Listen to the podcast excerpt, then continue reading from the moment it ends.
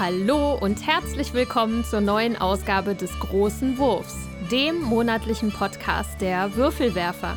Wir lieben Spiele. Und hier sind eure Gastgeber Jutta Wittkafel, Dominik Zöllner, Thomas List und Andreas Geiermann.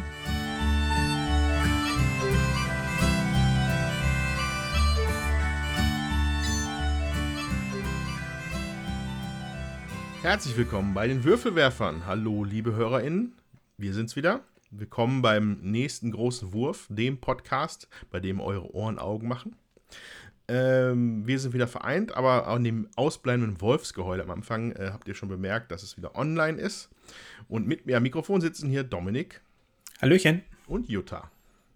Hallo. Wie geht es euch beiden? Alles gut? Ja, bei mir auf jeden Fall. Ja, bei mir auch. Alles alle, gut. Alle ein bisschen betrübt, dass wir äh, nicht unseren ursprünglichen Plan umsetzen konnten, einen großen Wurf zum Thema Oink Games zu machen.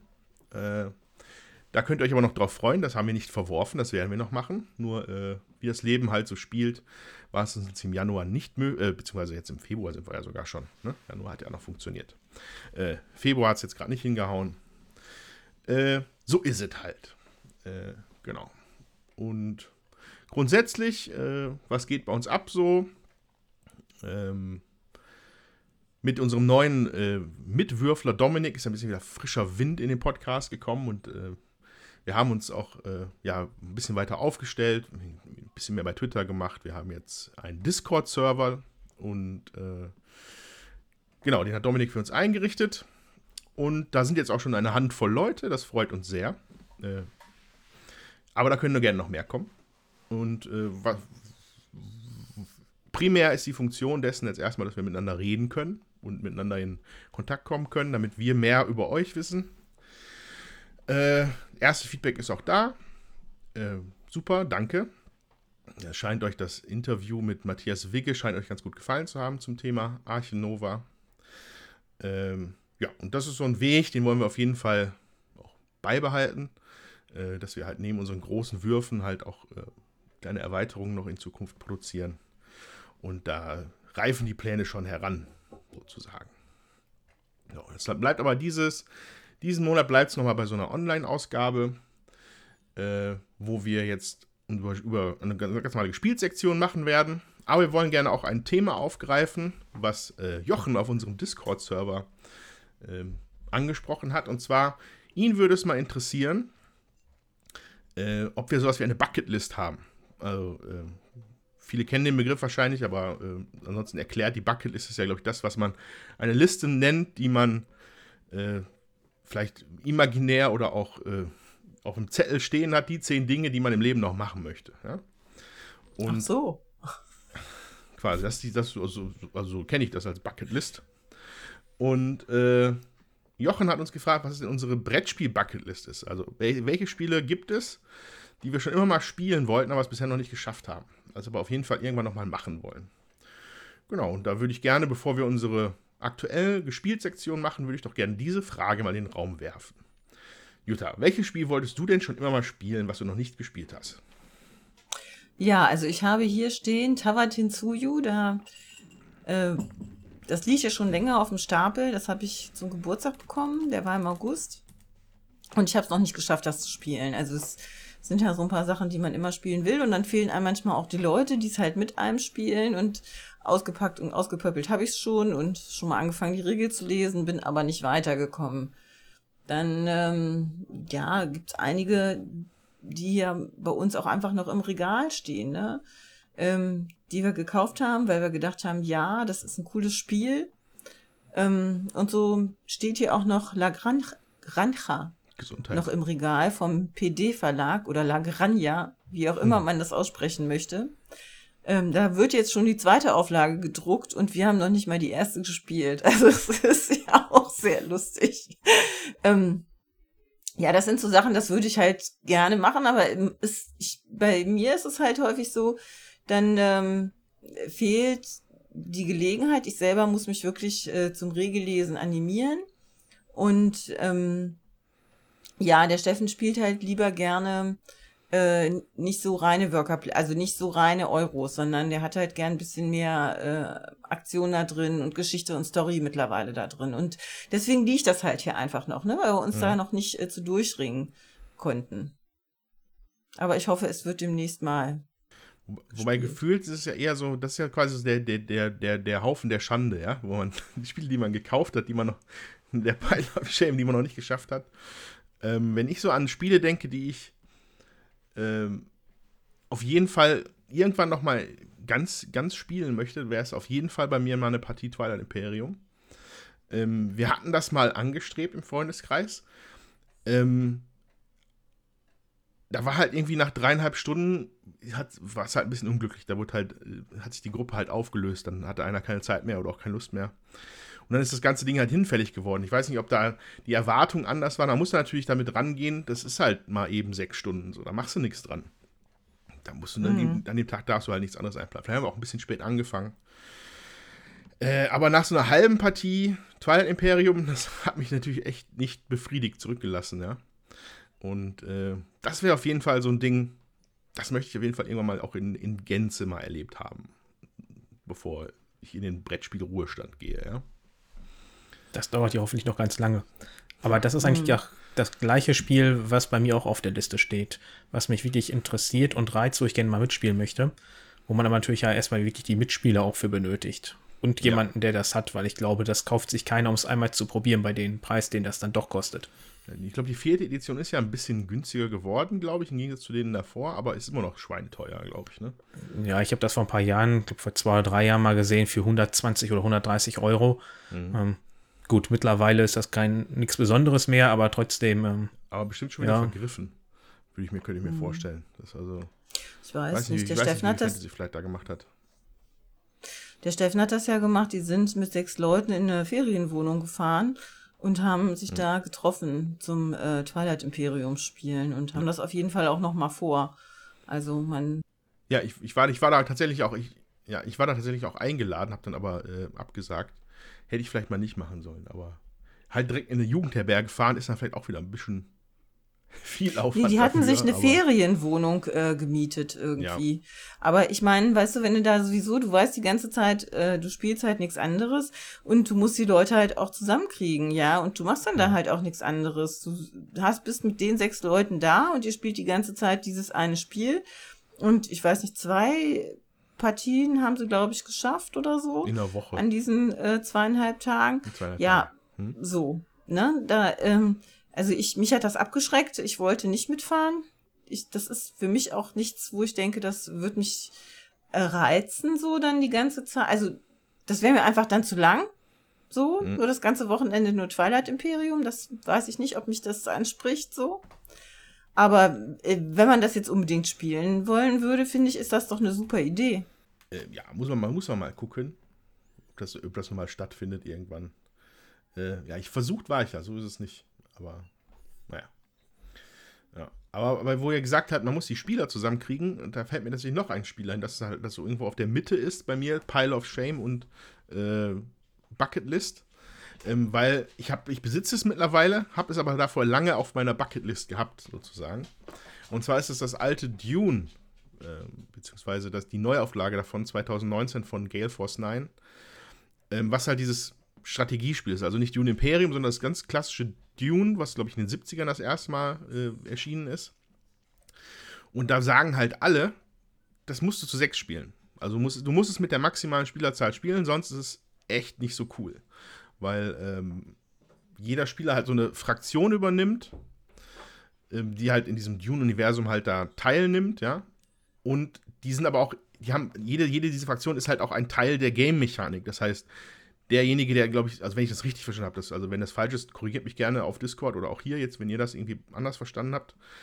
Ähm, dass dann quasi, nur als Beispiel, dass derjenige, der jetzt Truppen, also wenn du Truppen auf die, auf die Oberfläche von Dune bringst, dann gibt es einen Spieler, der daran verdient, sozusagen. Ein anderer Spieler. Und das ist, wenn halt nicht alle Rollen ausgefüllt sind, ja, dann läuft es an einer Stelle irgendwie immer ins Leere, sozusagen. Dann, dann geht es halt in die Bank und nicht an andere Spieler, was halt, glaube ich, die Entscheidungen dann ein bisschen weniger interessant macht. Und deswegen, das würde ich gerne mal mit sechs Leuten spielen, aber es ist meistens schon schwierig, fünf zusammenzukriegen, geschweige denn sechs. Äh, ich glaube, so in der Regel so eine lockere Runde, die man gut organisiert kriegt, wäre bei mir momentan drei Leute so. Ne? Also das ist, glaube ich, das Maximum, was ich halt in der Regel organisiert kriege. Und äh, ja, deswegen liegt es bei mir im Schrank und, und guckt mich traurig an und ich gucke traurig zurück. Aber nee, leider, die Schlacht um Arrakis hat noch nicht begonnen. Das ist ein bisschen schade. Genau. Und du, Dominik, was ist so dein. Hast, nee, warte, du hattest ja schon gesagt, Twilight Imperium, ne? Aber hast du was auf dem Pile of Shame gerade? Ja, äh, Pile of Shame habe ich noch äh, Galactic Era. Das hatte ich letztes Jahr auf der äh, Spiel mir mitgenommen. Das hatte ich über den Kickstarter schon geordert. Und zum Geburtstag ist im Dezember noch Russ Birmingham eingezogen. Mhm. Die beiden warten jetzt noch darauf. Ähm, ja, ansonsten solche kleinen Escape- oder äh, Sherlock-Spiele, aber die zähle ich jetzt zwar nicht mit dazu. Der haben wir immer so zwei, drei auf Vorrat. Wenn wir da mal Lust zu haben, spielen wir die. Hm, aber jetzt wirklich Pile of Shame sind im Grunde nur noch die beiden. Und mhm. ja, mal schauen, wann wir dazu kommen. Brass Birmingham ist tatsächlich auch so eins. Es gibt wirklich so eine Handvoll Spiele, die, die, die, die bleiben, aus irgendeinem Gründen bleiben die mir hängen. So, die über die Jahre erschienen sind. Brass Birmingham ist auf jeden Fall auch eins davon. Ähm, das ist auf jeden Fall cool. Kein Plan. Ich weiß nichts über das Spiel, aber irgendwie ist es mir hängen geblieben. Vielleicht war es nur das coole Cover, was ich damals gesehen habe oder so. Oder dass halt auch viele Leute davon geschwärmt haben. Ja, es ist ja eine Neuauflage von dem alten Brass bzw. Kohle. Ähm. Genau, und da wurde dann jetzt ein bisschen dran gefeilt und soll es besser machen, sagen die einen, die anderen sagen, das andere ist das Bessere. Aber es soll halt beides hervorragende Spiele sein, die bei allen eigentlich gut ankommen, die so Hero-fanatisch sind mhm. wie wir. Ja, also mir gefällt das richtig gut. Ich hatte die Gelegenheit, das mit dem Marc äh, zu spielen. Der hat das nämlich und der Steffen war auch dabei und haben wir es ausprobiert. Und äh, man muss, braucht ein bisschen, um sich da irgendwie reinzudenken, aber dann funktioniert das wirklich sehr gut. Und ähm, ja, das macht Spaß. Also mir hat das richtig viel Spaß gemacht. Man muss halt Strecken bauen ähm, und Waren verladen und Fortschritte machen und Punkte sammeln natürlich. Und am Anfang fährst du halt nur mit dem Bötchen und musst schon gucken, dass du Sachen ähm, aufbaust, am besten Stu Sachen von Stufe 2, weil die Sachen von Stufe 1 werden dann mhm. nach der ersten Runde abgebaut, also die bleiben nicht auf dem Brett. Und dann äh, werden wird komplett nochmal der Plan neu ähm, belegt mit Eisenbahnrouten, wo du wieder äh, also du musst die selber wieder bauen, dann musst du wieder dein Zeug beliefern von A nach B. Und das ist äh, schon recht interessant. Und dadurch, dass das halt äh, diese Strecken nach der ersten Hälfte äh, abgerissen werden sozusagen und dann im zweiten Teil vom Spiel Sachen wieder neu gebaut werden müssen, da äh, ergeben sich ähm, ja ganz neue Möglichkeiten halt. Ne? Das ist also nicht so festgefahren, sondern du fängst im Prinzip dann schon wieder neu an zu sagen, okay, jetzt muss ich da, das muss ich neu bauen, da bin ich stehen geblieben, weil ich schon von Stufe 2 was gebaut habe. Mein Haus ist nicht abgerissen worden, so. Das ist schon richtig cool. Aber wenn du davon schwärmst, gehe ich mal davon aus, dass Steffen nicht so viel Spaß hatte. ähm, ja, er hat mitgespielt, aber er braucht das jetzt nicht nochmal, hat er hm, gesagt. Hm, genau. Ja. Also er fand es jetzt nicht doof oder so, aber ähm, ja, es ähm, ist halt wirklich recht trocken und man muss halt überlegen und ne, das ist jetzt ohne Story. Und das ist ja dann nichts, wo ich den momentan für begeistern kann. Äh, nur ganz kurz, kurzer Addendum. Ich habe hier gerade ein bisschen rumgeklickt bei Boardgame Geek und da gibt es ja auch diese Empfehlungen der Community, für wie viele Spieler was geeignet ist. Ne? Und ich habe mal geschaut für Dune und 89,7% der Nutzer sagen sechs Spieler. das, ist, das ist ein deutliches Votum. Das ist, das ist schon sehr erstaunlich. Ähm, aber je länger ich jetzt auch noch so drüber nachdenke, was sind so die Spiele, die ich noch irgendwie nachholen möchte, ist tatsächlich etwas, was ich mir nicht kaufen werde, weil ich habe da, glaube ich, kein Bedürfnis nach. Aber unbedingt spielen möchte ich natürlich mal Agricola. Und oder Caverna. Mhm. Äh, du hast Agricola noch nicht gespielt? Nein, ich bin der große Rosenberg-Fan, aber halt Post fest für Odin, ja, sozusagen. vorher hatte ich damit nicht viel, okay. hatte ich mich vorher noch nicht viel mit beschäftigt. Und äh, ja, also Agricola, ich habe zwar die App, habe ich mir mal gekauft, glaube ich, auf dem, auf dem Tablet, ne? Ja. Zieht mich nicht so ganz rein. Ich würde es lieber am Tisch spielen. Also ich finde Brettspiele am Tablet sind noch nicht so mein Ding, habe ich das Gefühl. Da habe ich lieber Kartenspiele. Ähm, ja, aber das ist tatsächlich also einfach auch aus, aus, das ist ja fast schon dann äh, akademisches Interesse, ja, wie, wo kommt das her, diese Rosenberg-Art von Spielen, ne? Das, das würde ich tatsächlich gerne mal auch irgendwann mal nachholen. Ja, und ich möchte auch irgendwann, irgendwann mal auch ein, äh, na, ist der Name, der Name Futsch. Hier, On Mars, der Mensch, der Man. Lacerda. Lacerda. Irgendwann möchte ich mal Kanban, dieses Kanban-Ding spielen. Oder irgendwas von Lacerda. Das, das, das reizt mich auch. Ja, zwei okay. wären ja im Angebot. Jutta, ja. welches hattet ihr? Ihr hattet Gallerist, oder? Wir haben hier The Gallerist, ja. Ja, und ich habe ja On Mars. Fände ich auch einmal hochspannend, das irgendwann mal zu mhm. spielen. Ja. Hm, also was ich eher festgestellt hatte, war, das war letztes Jahr, als ich auf dem Brettspielwochenende war, was Jutta und Steffen organisiert haben. Dann ging da vorher so eine Liste rum, wo hat man denn Lust drauf und was bringen welche Leute mit, damit man nicht jedes Spiel da dreimal hat und das, was andere Leute unbedingt spielen wollen, gar nicht. Hm, da habe ich dann eher so festgestellt, äh, was ich mich dann irgendwo mal gehört hatte und auch Lust zu habe, aber so gar nicht präsent hatte. Und da war, das war bei mir zum Beispiel mit Forgotten Waters so. Hm, das ist ein Spiel, das wollte ich gerne mal mitspielen, oder was ich dann auch gemacht habe, aber was ich mir von mir aus nie holen würde, weil das ist halt jetzt das, äh, so ein Spiel mit Story total im Vordergrund hm, und was mir dann ein bisschen irgendwie zu wenig Spiel bietet. Also ich möchte lieber, dass mein Hirn irgendwie anfängt zu qualmen dabei und das ist halt die Story dabei. Das ist witzig, das ist ein Spiel, das hat mir richtig Spaß gemacht, aber ich würde es mir hierfür zu Hause nicht kaufen. Ähm, da habe ich dann eher in dem Zusammenhang festgestellt, dass ich dadurch dann so auf Spiele aufmerksam wurde, die mich dann doch reizen, die mir aber jetzt wahrscheinlich auch gerade gar nicht einfallen. Ja, das stimmt. Dann sieht man da die Liste und da denkt man, auch das wollte ich noch mal mitspielen und das wollte ich auch mal ausprobieren und das habe ich auch noch nicht gespielt und ähm, das ist dann gerade schön, dass wir hatten das ähm, Wochenende ja nach der Messe gemacht und äh, da hatte man dann auf der Messe auch schon ein paar Sachen eingekauft. Das war dann schon ganz cool. Also da konnte man einiges ausprobieren. Das finde ich immer ganz günstig.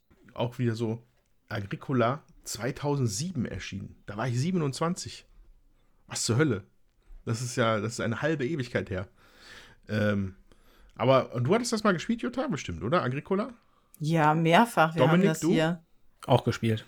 Ist das, also würdet ihr mir das empfehlen, so wie ja, ihr mich kennt? Das ganze Spiel, das fühlt sich. Doch, also, ich denke schon. Ja. Ich habe das zwar jetzt auch vor vier Jahren zum ersten Mal gespielt oder drei. Okay. Mm, und auch nur das eine Mal. Mm, aber das fühlte sich da auch nicht so an, als wenn das von 2007 war. Also das ist schon ein gutes Spiel, das solltest ja. du auf jeden Fall mal ausprobieren. Ja, wobei Leute eben sagen, dass Caverna da etwas gestreamliner ist. Also wenn man. Ja, aufs gestreamlinete kommt es mir jetzt nicht so an beim Rosenberg ne, verbessert, aber also Agricola, das ist schon episch. Also ich habe jetzt auch schon wieder Jahre her zweimal die Familienversion, also diese, diese, nicht die Familienversion, die jetzt von Lookout als Familienversion rausgebracht worden ist, sondern äh, Agricola selber in der Ursprungsfassung hatte äh, in der Spielanleitung, man soll die, Fam also wenn man das mit noch gar nicht gespielt hat, soll man das erstmal ohne Karten spielen. Also, mhm. ne, und sonst kommt da ganz viele Karten rein, die sich auch wechseln können und hin und her. Und dass man erstmal, dass man nur ohne Karten spielt, damit man überhaupt weiß, wie es funktioniert. So, und dann kommen da noch eine ganze Menge Karten irgendwie dazu. Und ich glaube, alleine mit dem Spiel, ähm, da hast du schon Abwechslung ähm, nur durch die Karten auch mal wieder für Jahre, sag ich mal. Ja, da bist du mit einem Spiel auch schon wieder gut bedient. Wobei das jetzt nicht so üppig ist, als dass du das Gefühl hast, ja, die Karten verändern äh, das ganze Spiel total, sondern mhm. dann hast du halt verschiedene Errungenschaften, die du erschaffen kannst und ja. verschiedene Arbeiter, die dir da helfen für oder so. Ja, also, wie gesagt, also akademisches Interesse, ich werde es, ich hoffentlich werde ich es ja mal spielen, aber in so einer Welt, wo ich Nussfjord habe, wo ich Ala Erde habe, wo ich Odin habe, ich habe das Gefühl, ich habe schon ein gutes Gefühl für, dem, für das, was ein Rosenberg ausmacht. Ne? Und, äh, aber das, ich möchte es tatsächlich gerne mal sehen, wo das herkommt. Und ob das wirklich so ähnlich ist oder ob oder wie so die Entwicklung auch hin ist, ne? sagen wir mal zu so einem Nussfjord oder so. Der Nussfjord hat ja auch endlos viele Karten und, und Plättchen und verschiedene Sachen und verschiedene Decks. Mm. Äh, das kann man, da kann man sich, da ja, hat man sehr viel Wiederspielwert schon immer gehabt bei Rosenberg-Sachen. Naja. Also wir haben hier noch etliches von von Rosenberg, was du noch gar nicht erwähnt hast. Wir haben hier noch Glasstraße, ich habe mhm. hier noch Ora und Labora und äh, ich glaube auch Mercator oder so. Ähm, mhm. Ist auch von ihm noch und ähm, ja, da könnte, könnten wir eigentlich auch noch mal bei Gelegenheit hier durchgucken, wenn du da bist. Ja, äh, was haben wir hier noch? Lewis und Clark? Nee, das ist doch, das ist was anderes. Aber das ist eine, ich habe nur, ich habe jetzt gerade bei Boarding Geek mal äh, Uwe Rosenberg eingegeben und es gibt eine Uwe Rosenberg-Erweiterung für Lewis und Clark, also den Charakter Uwe Rosenberg. Auch wenn ich nicht weiß, wie man Lewis und Clark spielt. Was nur, äh, was aber nicht daran hängt, dass ich auch an neuen Produkten jetzt interessiert bin von Uwe. Da kommt ja, glaube ich, auch bald nochmal ein neues, ne? Bei Ja, bei Edition, oh, ja. Edition Spielwiese hat er auch noch mal so ein Plättchenlegespiel äh, rausgebracht. Jetzt, was ähnlich sein soll wie ähm, ah, ähm, Nova Luna, haben sie jetzt gerade angekündigt. Du meintest eher das Oranienburger Kanal bei Spielworks, ne? Genau, genau. Also, Ach ja, stimmt, das kommt auch, ähm, ist auch von Uwe Rosenberg. Jo. Also Jochen, ähm, ich hoffe, wir konnten dir ein bisschen deine Frage beantworten. Und wenn ihr auch noch Fragen an uns habt, die wir euch gerne beantworten, kommt bei uns auf den Discord. Die Einladung findet ihr in den Show Notes. Und äh, wir hoffen, euch dann zufriedenstellen zu können. Hm, Was habt ihr denn sonst in letzter Zeit gespielt? ah, da fehlt doch noch was, Dominik. Da fehlt was? Weil Um Gottes Willen. Die Spielsektion kommt nach dem hier. Ja, äh, genau. Dominik hat uns da äh, gut abgeholt aus dem, wir sind ins Plaudern gekommen.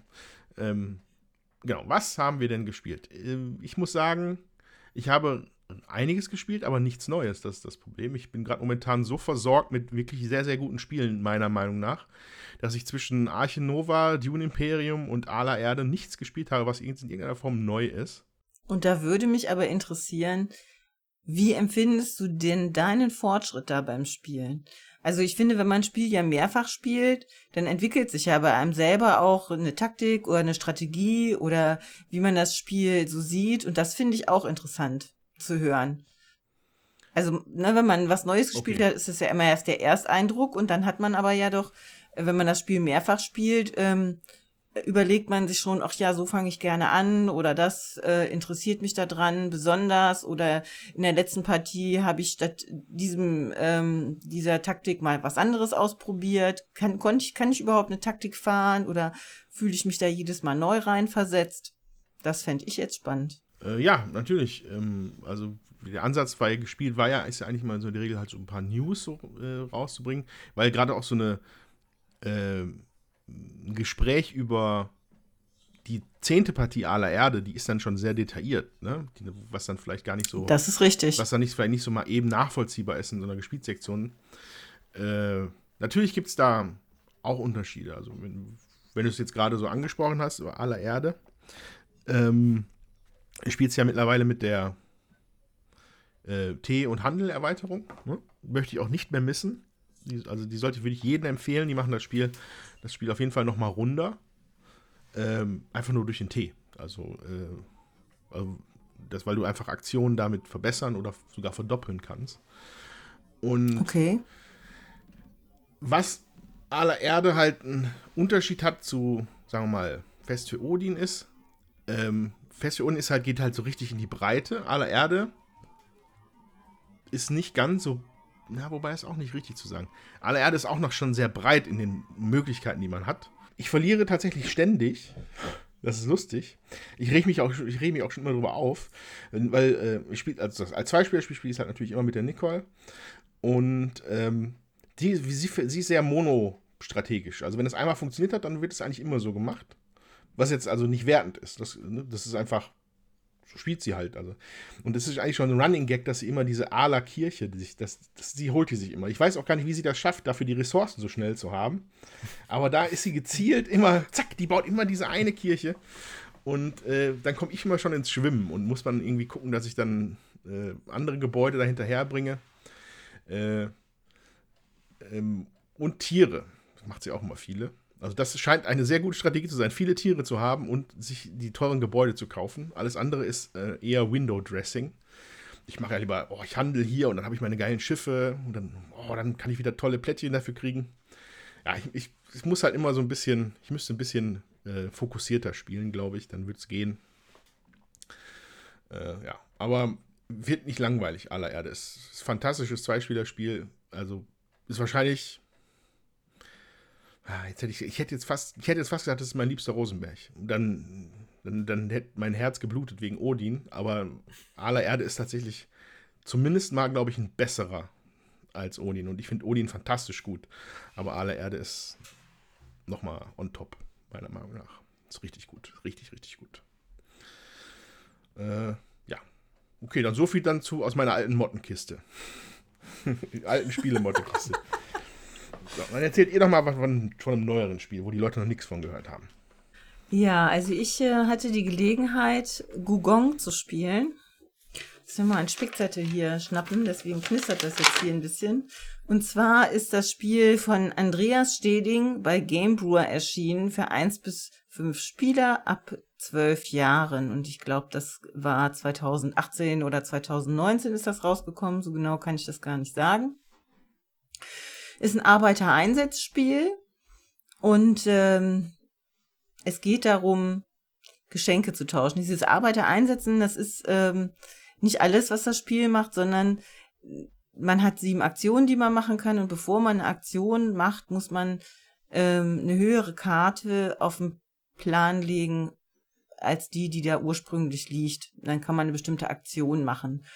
Und ähm, die Karten, die man sich dann da wegnimmt, also man legt eine Karte hin, die Karte, die da gelegen hat, nimmt man weg, die braucht man dann halt schon für die nächste Runde.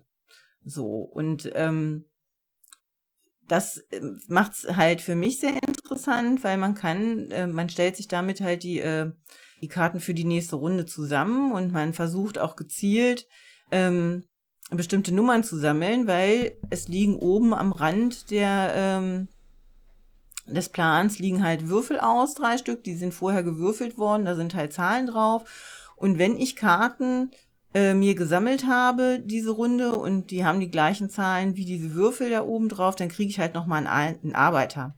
Weil das Spiel lebt halt davon, dass du Arbeiter eben auch einsetzt.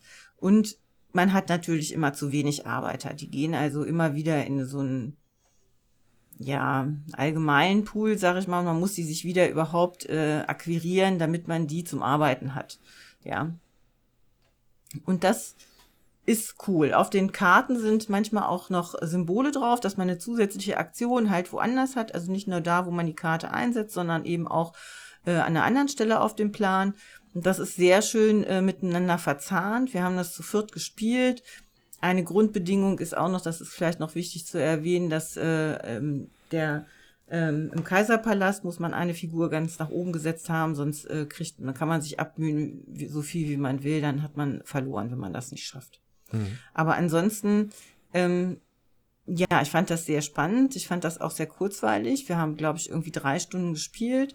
Das kam, ähm, ging aber trotzdem flott von der Hand. Wir waren mit vier Leuten, haben wir das gespielt. Das war auch für alle die erste Partie. Und ähm, ja, man muss wirklich gucken, ne? Wo lege ich die Karte hin? Das verändert sich halt ja auch dauernd. Du hast dir vielleicht schon einen Platz ausgeguckt und dein Mitspieler legt dann vor dir ist er am Zug und legt äh, eine Karte dahin und dann kannst du die nicht mehr spielen, äh, ohne vielleicht eine Sonderabgabe zu machen, weil man muss immer Karten, die höher sind, hinlegen. Dann kann man das ohne Sonderkosten machen. Hat man, legt man eine Karte hin, die niedriger ist, muss man halt entweder auch noch eine Karte oder Arbeiter abgeben und hat da Sonderkosten und so vermiesen. Die äh, können die anderen Mitspieler eben auch einem die Aktion vermiesen, die man halt machen will, weil dann hat man vielleicht nicht mehr genug Karten auf der Hand oder nicht genug Arbeiter, um dann alle Aktionen, die man vielleicht diese Runde hätte machen wollen, zu machen. So, und da muss man immer schön gucken, ob das ähm, ob das noch irgendwie möglich ist. Also das, äh, das macht schon Spaß, muss ich wirklich sagen. Also ähm, ich will jetzt auch nicht auf alle Gegebenheiten, was an jedem Ort jetzt äh, zu machen war, eingehen. Das würde das Ganze ein bisschen überfrachten. Aber man hat es schön verzahnt. Man hat auch echt die Möglichkeit, sich wieder Arbeiter zu organisieren über bestimmte Sachen und so. Es ist, es ist cool. Also mir hat's, äh, mir hat's viel Spaß gemacht und ich hatte das gar nicht so auf dem Zettel. So, und ich weiß auch nicht, äh, was es aktuell kostet. Äh, derjenige, mit dem ich das gespielt hatte, der hatte das äh, im Adventskalender ähm, ähm, sich besorgt, als das da im Angebot war. Und das ist ja jetzt nicht mehr so. Ne? ich sehe hier gerade Brettspielversand 47 Euro. Ne? Das ist jetzt nicht gerade günstig.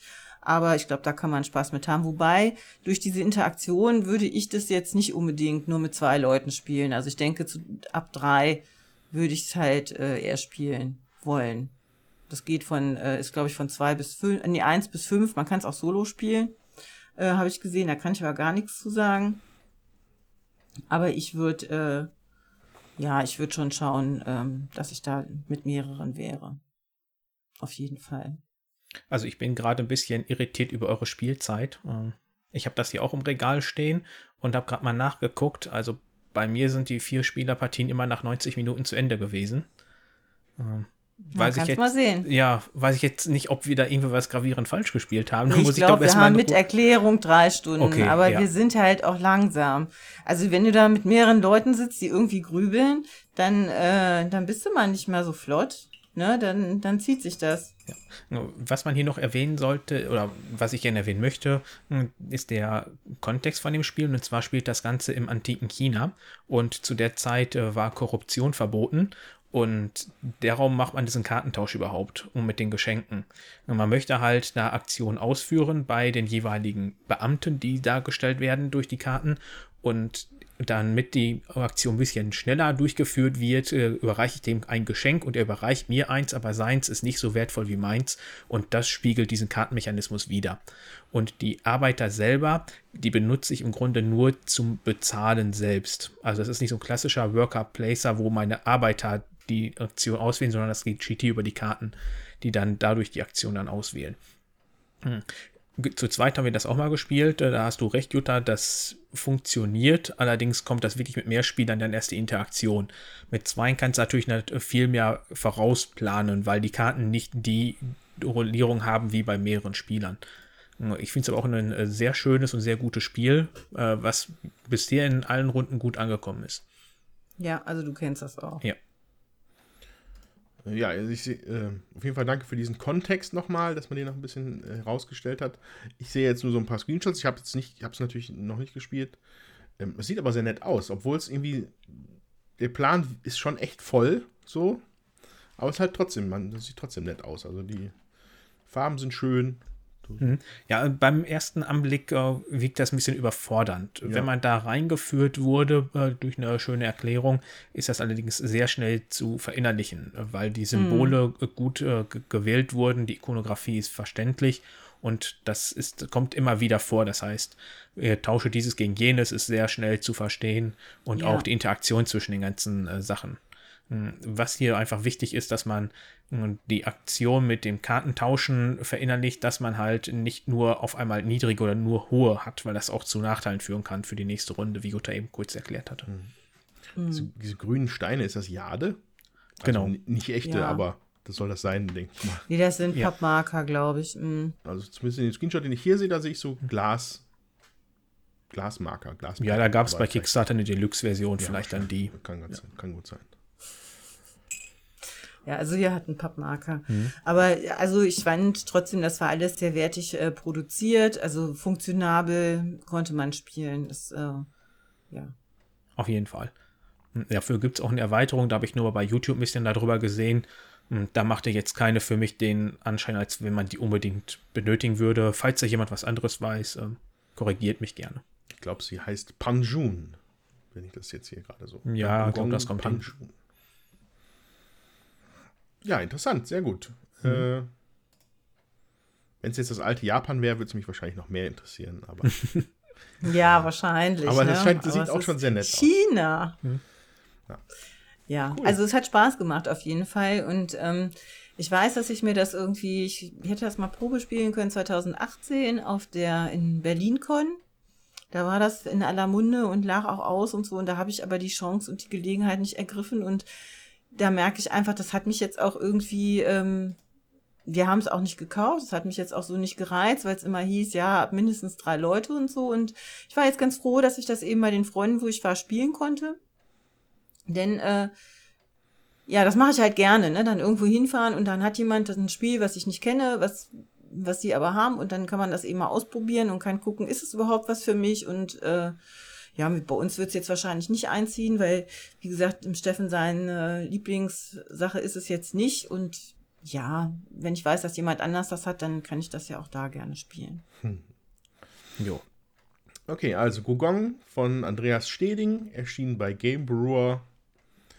äh, ja, könnt ihr euch ja mal mit beschäftigen, wenn ihr das wollt.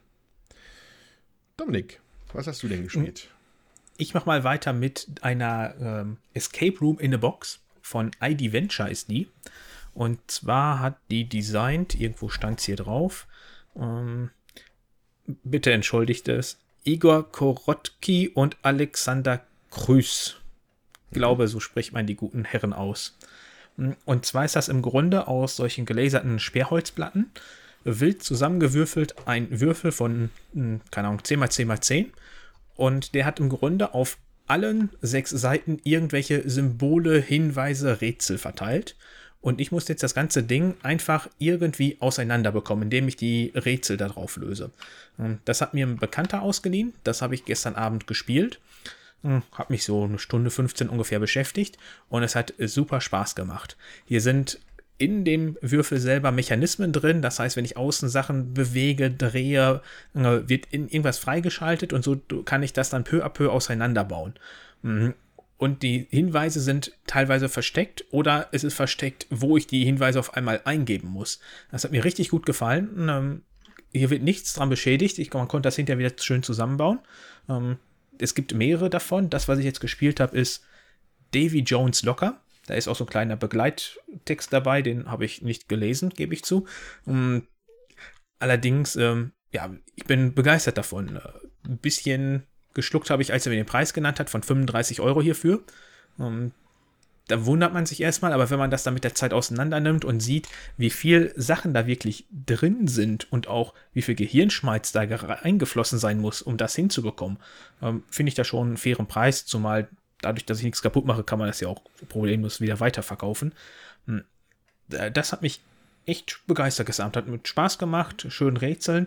Hm. Dadurch, dass das allerdings so ein kleiner Würfel ist, ist das eigentlich wirklich nur was für eine Person alleine. Ähm, meine Frau wird das jetzt, ich die Tage auch nochmal ausprobieren und spielen hm. und dann mal schauen. Also, ja, also wie, es ist so eine Puzzlebox, ja? Also so, so, so genau. eine geheimnisvolle Puzzlebox. Kannst du mir mal vielleicht so ein Beispiel geben für so ein, zwei Sachen, die vielleicht außen sind? Einfach nur, weil ich mir das, ich, ich kann mir das gar nicht mhm. so vorstellen, dass es so, so, so, so viel verschiedene Möglichkeiten gibt, mechanisch halt so, aber ich bin halt auch kein Mechaniker, ja. ja? Hm. Also auf der hm, Oberseite zum Beispiel ist einfach äh, die äh, Himmelsrichtung angegeben mit so einer typischen, ähm, wie heißt denn jetzt der Stern da? Rose, ne? Windrose. Nee, stimmt, die Windrose. Ja, Windrose. Ähm, mit äh, Nordosten, Süden, Westen. Und da eine Ebene darunter sind zum Beispiel dann diese typischen Steuerräder, wie man sie von alten Segelschiffen kennt. Und da sind überall auf jeden, das sind vier Stück, in jeder Ecke eins, sind diverse Symbole. Und irgendwas muss ich mit diesen Symbolen machen, weil ich erkenne, je nachdem, wie ich die drehe, äh, tauchen die Symbole in kleinen Löchern auf. Also mhm. weiß ich schon mal, mh, irgendwie muss ich die wohl drehen und da reinbringen.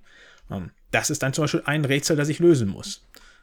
Mhm. Dann sind auf der mittleren von den drei Ebenen einfach irgendwelche Art Sternenbilder dargestellt. Auf der, sage ich jetzt so, ich halte auf der rechten und linken Seite und ich sehe, dass ich da irgendwas hin und her schieben kann.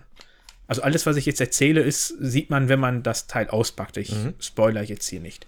Hm, da kann man dann halt vermuten, okay, wenn ich hier so viele Regeln hin und her schieben muss, muss ich da wahrscheinlich die in einer gewissen Anordnung hin und her schieben. Hm, oder unten ist so ein 9x9 Raster, wie man es von diesen Spie äh, Schiebebildern kennt, wo dann nur acht Felder davon gefüllt sind und dann muss ich die hin und her schieben, um eine bestimmte Lösung zu erraten. Das sind jetzt die Sachen, die man nur außen schon sieht. Mhm. Hm, und da drin verbergen sich dann noch weitere, die ich jetzt allerdings äh, dem schönen ja, Tüftler ja, nee, dann noch klar, überlasse. Ja. Mhm. Also ich finde, du hast ja gesagt, das ist äh, für 35 Euro, findest du das angemessen, wenn man es weiterverkaufen kann, aber ich finde, äh, da sind ja so viele Mechaniken auch, das ist bestimmt nicht einfach in der Produktion, Nein. ne? Wenn man sich dann auch überlegt, das muss ja alles irgendwie passgenau äh, zusammenstöpselt und werden und muss auch bewegt werden können und mhm. hin und her. Das ist, glaube ich, ähm, schon angemessen für so ein Spiel. Ja, also wie gesagt, das war der Ersteindruck, als er mir das gegeben hatte und meinte, ja, hier, bla bla, und haben wir dann darüber gesprochen, nachdem ich das hinterher wirklich auseinandergenommen habe und gesehen habe. Hm, wobei mit der Passgenauigkeit, das sind alles Laserteile und für so ein Laser ist das äh, kein Problem, die Genauigkeit. Ach so, ja, ähm, okay. Das geht jetzt. Aber trotzdem äh, mit der Menge und der vor allem der Gehirnschmalz, der da reingeflossen sein muss mhm. für das alles. Ähm, ja das toleriere ich schon. Das ist echt ordentlich. Hat, hat, dein, hat dein Bekannter vielleicht erzählt, muss man das am Anfang zusammensetzen oder kommt Nein, das das kommt so fertig. so aus der Kiste Ja. quasi? Ich meine, wäre natürlich auch sonst ein bisschen äh, unspannend, wenn man schon, wenn man es zusammenbauen muss, aber Ja, bau das mal so zusammen und dann rätst du mal, wie es auseinandergeht. nee, also das kommt einfach in einen Pappkarton mit so einem Sichtfenster da drin, der ist ein bisschen größer als das Rätsel selber und dann kannst du direkt rätseln. Da war jetzt auch nur dieser ähm, Text, äh, der geschichtliche Hintergrund, worum es da gehen soll, dabei und keine Info, wie du starten sollst oder sowas. Also das ist schon quasi das erste Rätsel. Wie starte ich damit? Wie muss ich loslegen? Mhm. Aber wenn es, also wenn es ja, um- was gesagt, Davy Jones, ne? War das Thema? Ja, Davy Jones locker. Also es erinnert da an eine Herz gewisse. Disney-Serie. Hat er bestimmt doch sein Herz drin eingeschlossen, oder? In diese Kiste. Keine Ahnung, was sich da drin versteckt. Ja, okay. Ich wurde gestern Abend noch geblitzdingst. Ja, also ich finde das so einen ganz, ganz spannenden Teilbereich der Brettspiele, so, wo es dann so Richtung Spielzeug wieder eher geht. Also fast schon, ne? So Rätsel, Spielzeug, sowas, was man anfassen kann. Da gibt es ja verschiedene Sachen und auch ganz viele verschiedene Spielarten. Ich glaube, so diese Rätselkisten, die, die sieht man auch manchmal auf dem Weihnachtsmarkt, wenn ich mich nicht, die, also letztes Jahr auf dem Weihnachtsmarkt zwischendurch mal werden die verkauft. Ähm, Finde ich total interessant. Und wenn, wenn jetzt jemand, der eigentlich hohe Ansprüche hat, wie du, Dominik, sagt, das hat dich halt gereizt und so, und das macht es schon wirklich sehr interessant für mich, mir sowas auch irgendwann mal anzugucken. Ähm, weil einfach auch so, auch, das, ich also muss auch sagen, Hut ab dann an so Leute, die sich halt sowas ausdenken, ja. Das ist dann ein Kartenspiel, das, das kriege ich dann vielleicht auch noch hin, aber da, da muss ja schon eine Mechan, also du musst ja, also du musst ja ein Wahnsinnstyp sein, um das irgendwie sowas dir da aus, auszudenken. Ja, auch allein schon von was auch Ingenieursarbeit fast schon dann angeht, ja, würde ich fast sagen. Also das ist schon, schon sehr cool. Ja, muss ich mir irgendwann mal angucken. Will ich auch mal, will ich auch mal so rumpuzzeln. Aber ich bin, ich bin halt sehr, ich bin sehr clumsy, ja. Ich habe so dicke Finger und dann zack, oh. Dann ist jetzt gerade der eine Schalter abgebrochen, der leider nötig gewesen wäre. Ja, tut mir leid. Sie werden Davy Jones Herz da nicht rausbekommen. Könnte ich mir vorstellen, dass das passiert. Das musst du ausprobieren. Ja. Wollte ich gerade sagen. Das kann man nicht vorab sagen. Gut. Ähm, dann möchte ich tatsächlich auch noch von einem Spiel berichten, wenn es das war mit dem Zaubercube. Ja. Mit dem Würfel bin ich fertig. Okay. Äh, jetzt wird es nämlich ein bisschen weniger anspruchsvoll. Äh, ich hatte ja vorhin erwähnt, ne, dass man halt viele von den guten Spielen, die man jetzt in letzter Zeit hat, einfach noch nicht genug davon gehabt hat, um sie zu spielen. Ähm, ist aber doch noch eins über die Feiertage, wo ich mich, wo mein, wo Nico mich dran hat, reingerutscht, von dem ich berichten möchte. Also, sagen wir mal, kann, von dem ich berichten kann. Ja. Und zwar ist das das Spiel des Lebens Super Mario Edition. Ja, es hört sich. Äh, War das auf dem Tisch oder war das, Das hab ich ähm, gespielt. am PC? nein, nein, das war am Tisch. Das habe ich äh, gespielt mit meiner Nichte. Die hatte auch viel Riesenspaß dran gehabt, aber die ist halt auch sechs. Ne? Insofern ist das so in Ordnung. Ja. Äh, ja, also kurzer Ausflug in die Geschichte. Spiel des Lebens. Ähm, kennt ihr vermutlich, nehme ich mal an. Weiß nicht, Dominik ist vielleicht ein bisschen jung. Hat dann vielleicht nie damit zu tun gehabt. Also ich ist habe halt das auch Doch, nie ich kenn das gespielt. auch. Ich kenne das von der Werbung nur, aber wir hatten das nicht. Ich habe das nicht gespielt. Also wir hatten ja schon damals in den, bei unserer ersten Ausgabe von den Würfelwerfern in den 80ern hatten wir ja schon darüber so, über diese Spiele aus der Zeit gesprochen, die dann bei MB erschienen sind. Ähm, das Spiel des Lebens ist auch eins davon, ne? so neben, äh, also einfach von diesen Familienunterhaltungsspielen, so wie Hotel oder vielleicht auch so ein Monopoly. Würde ich jetzt nicht, ich würde es nicht als Klassiker bezeichnen, aber es ist auf jeden Fall schon was älter. Äh, und äh, Theoret und Spiel des Lebens war, ich glaube, so das Bezeichnende dafür ist, dass da immer so ein Rad bei ist. Ne? So ein Plastikrad, was in die Mitte von dem, von dem Spielbrett kommt. Und da kannst du mit einmal statt Würfeln, drehst du halt diesem Rad und dann kriegst du halt, dann siehst du halt, wie viele Felder du gehen kannst.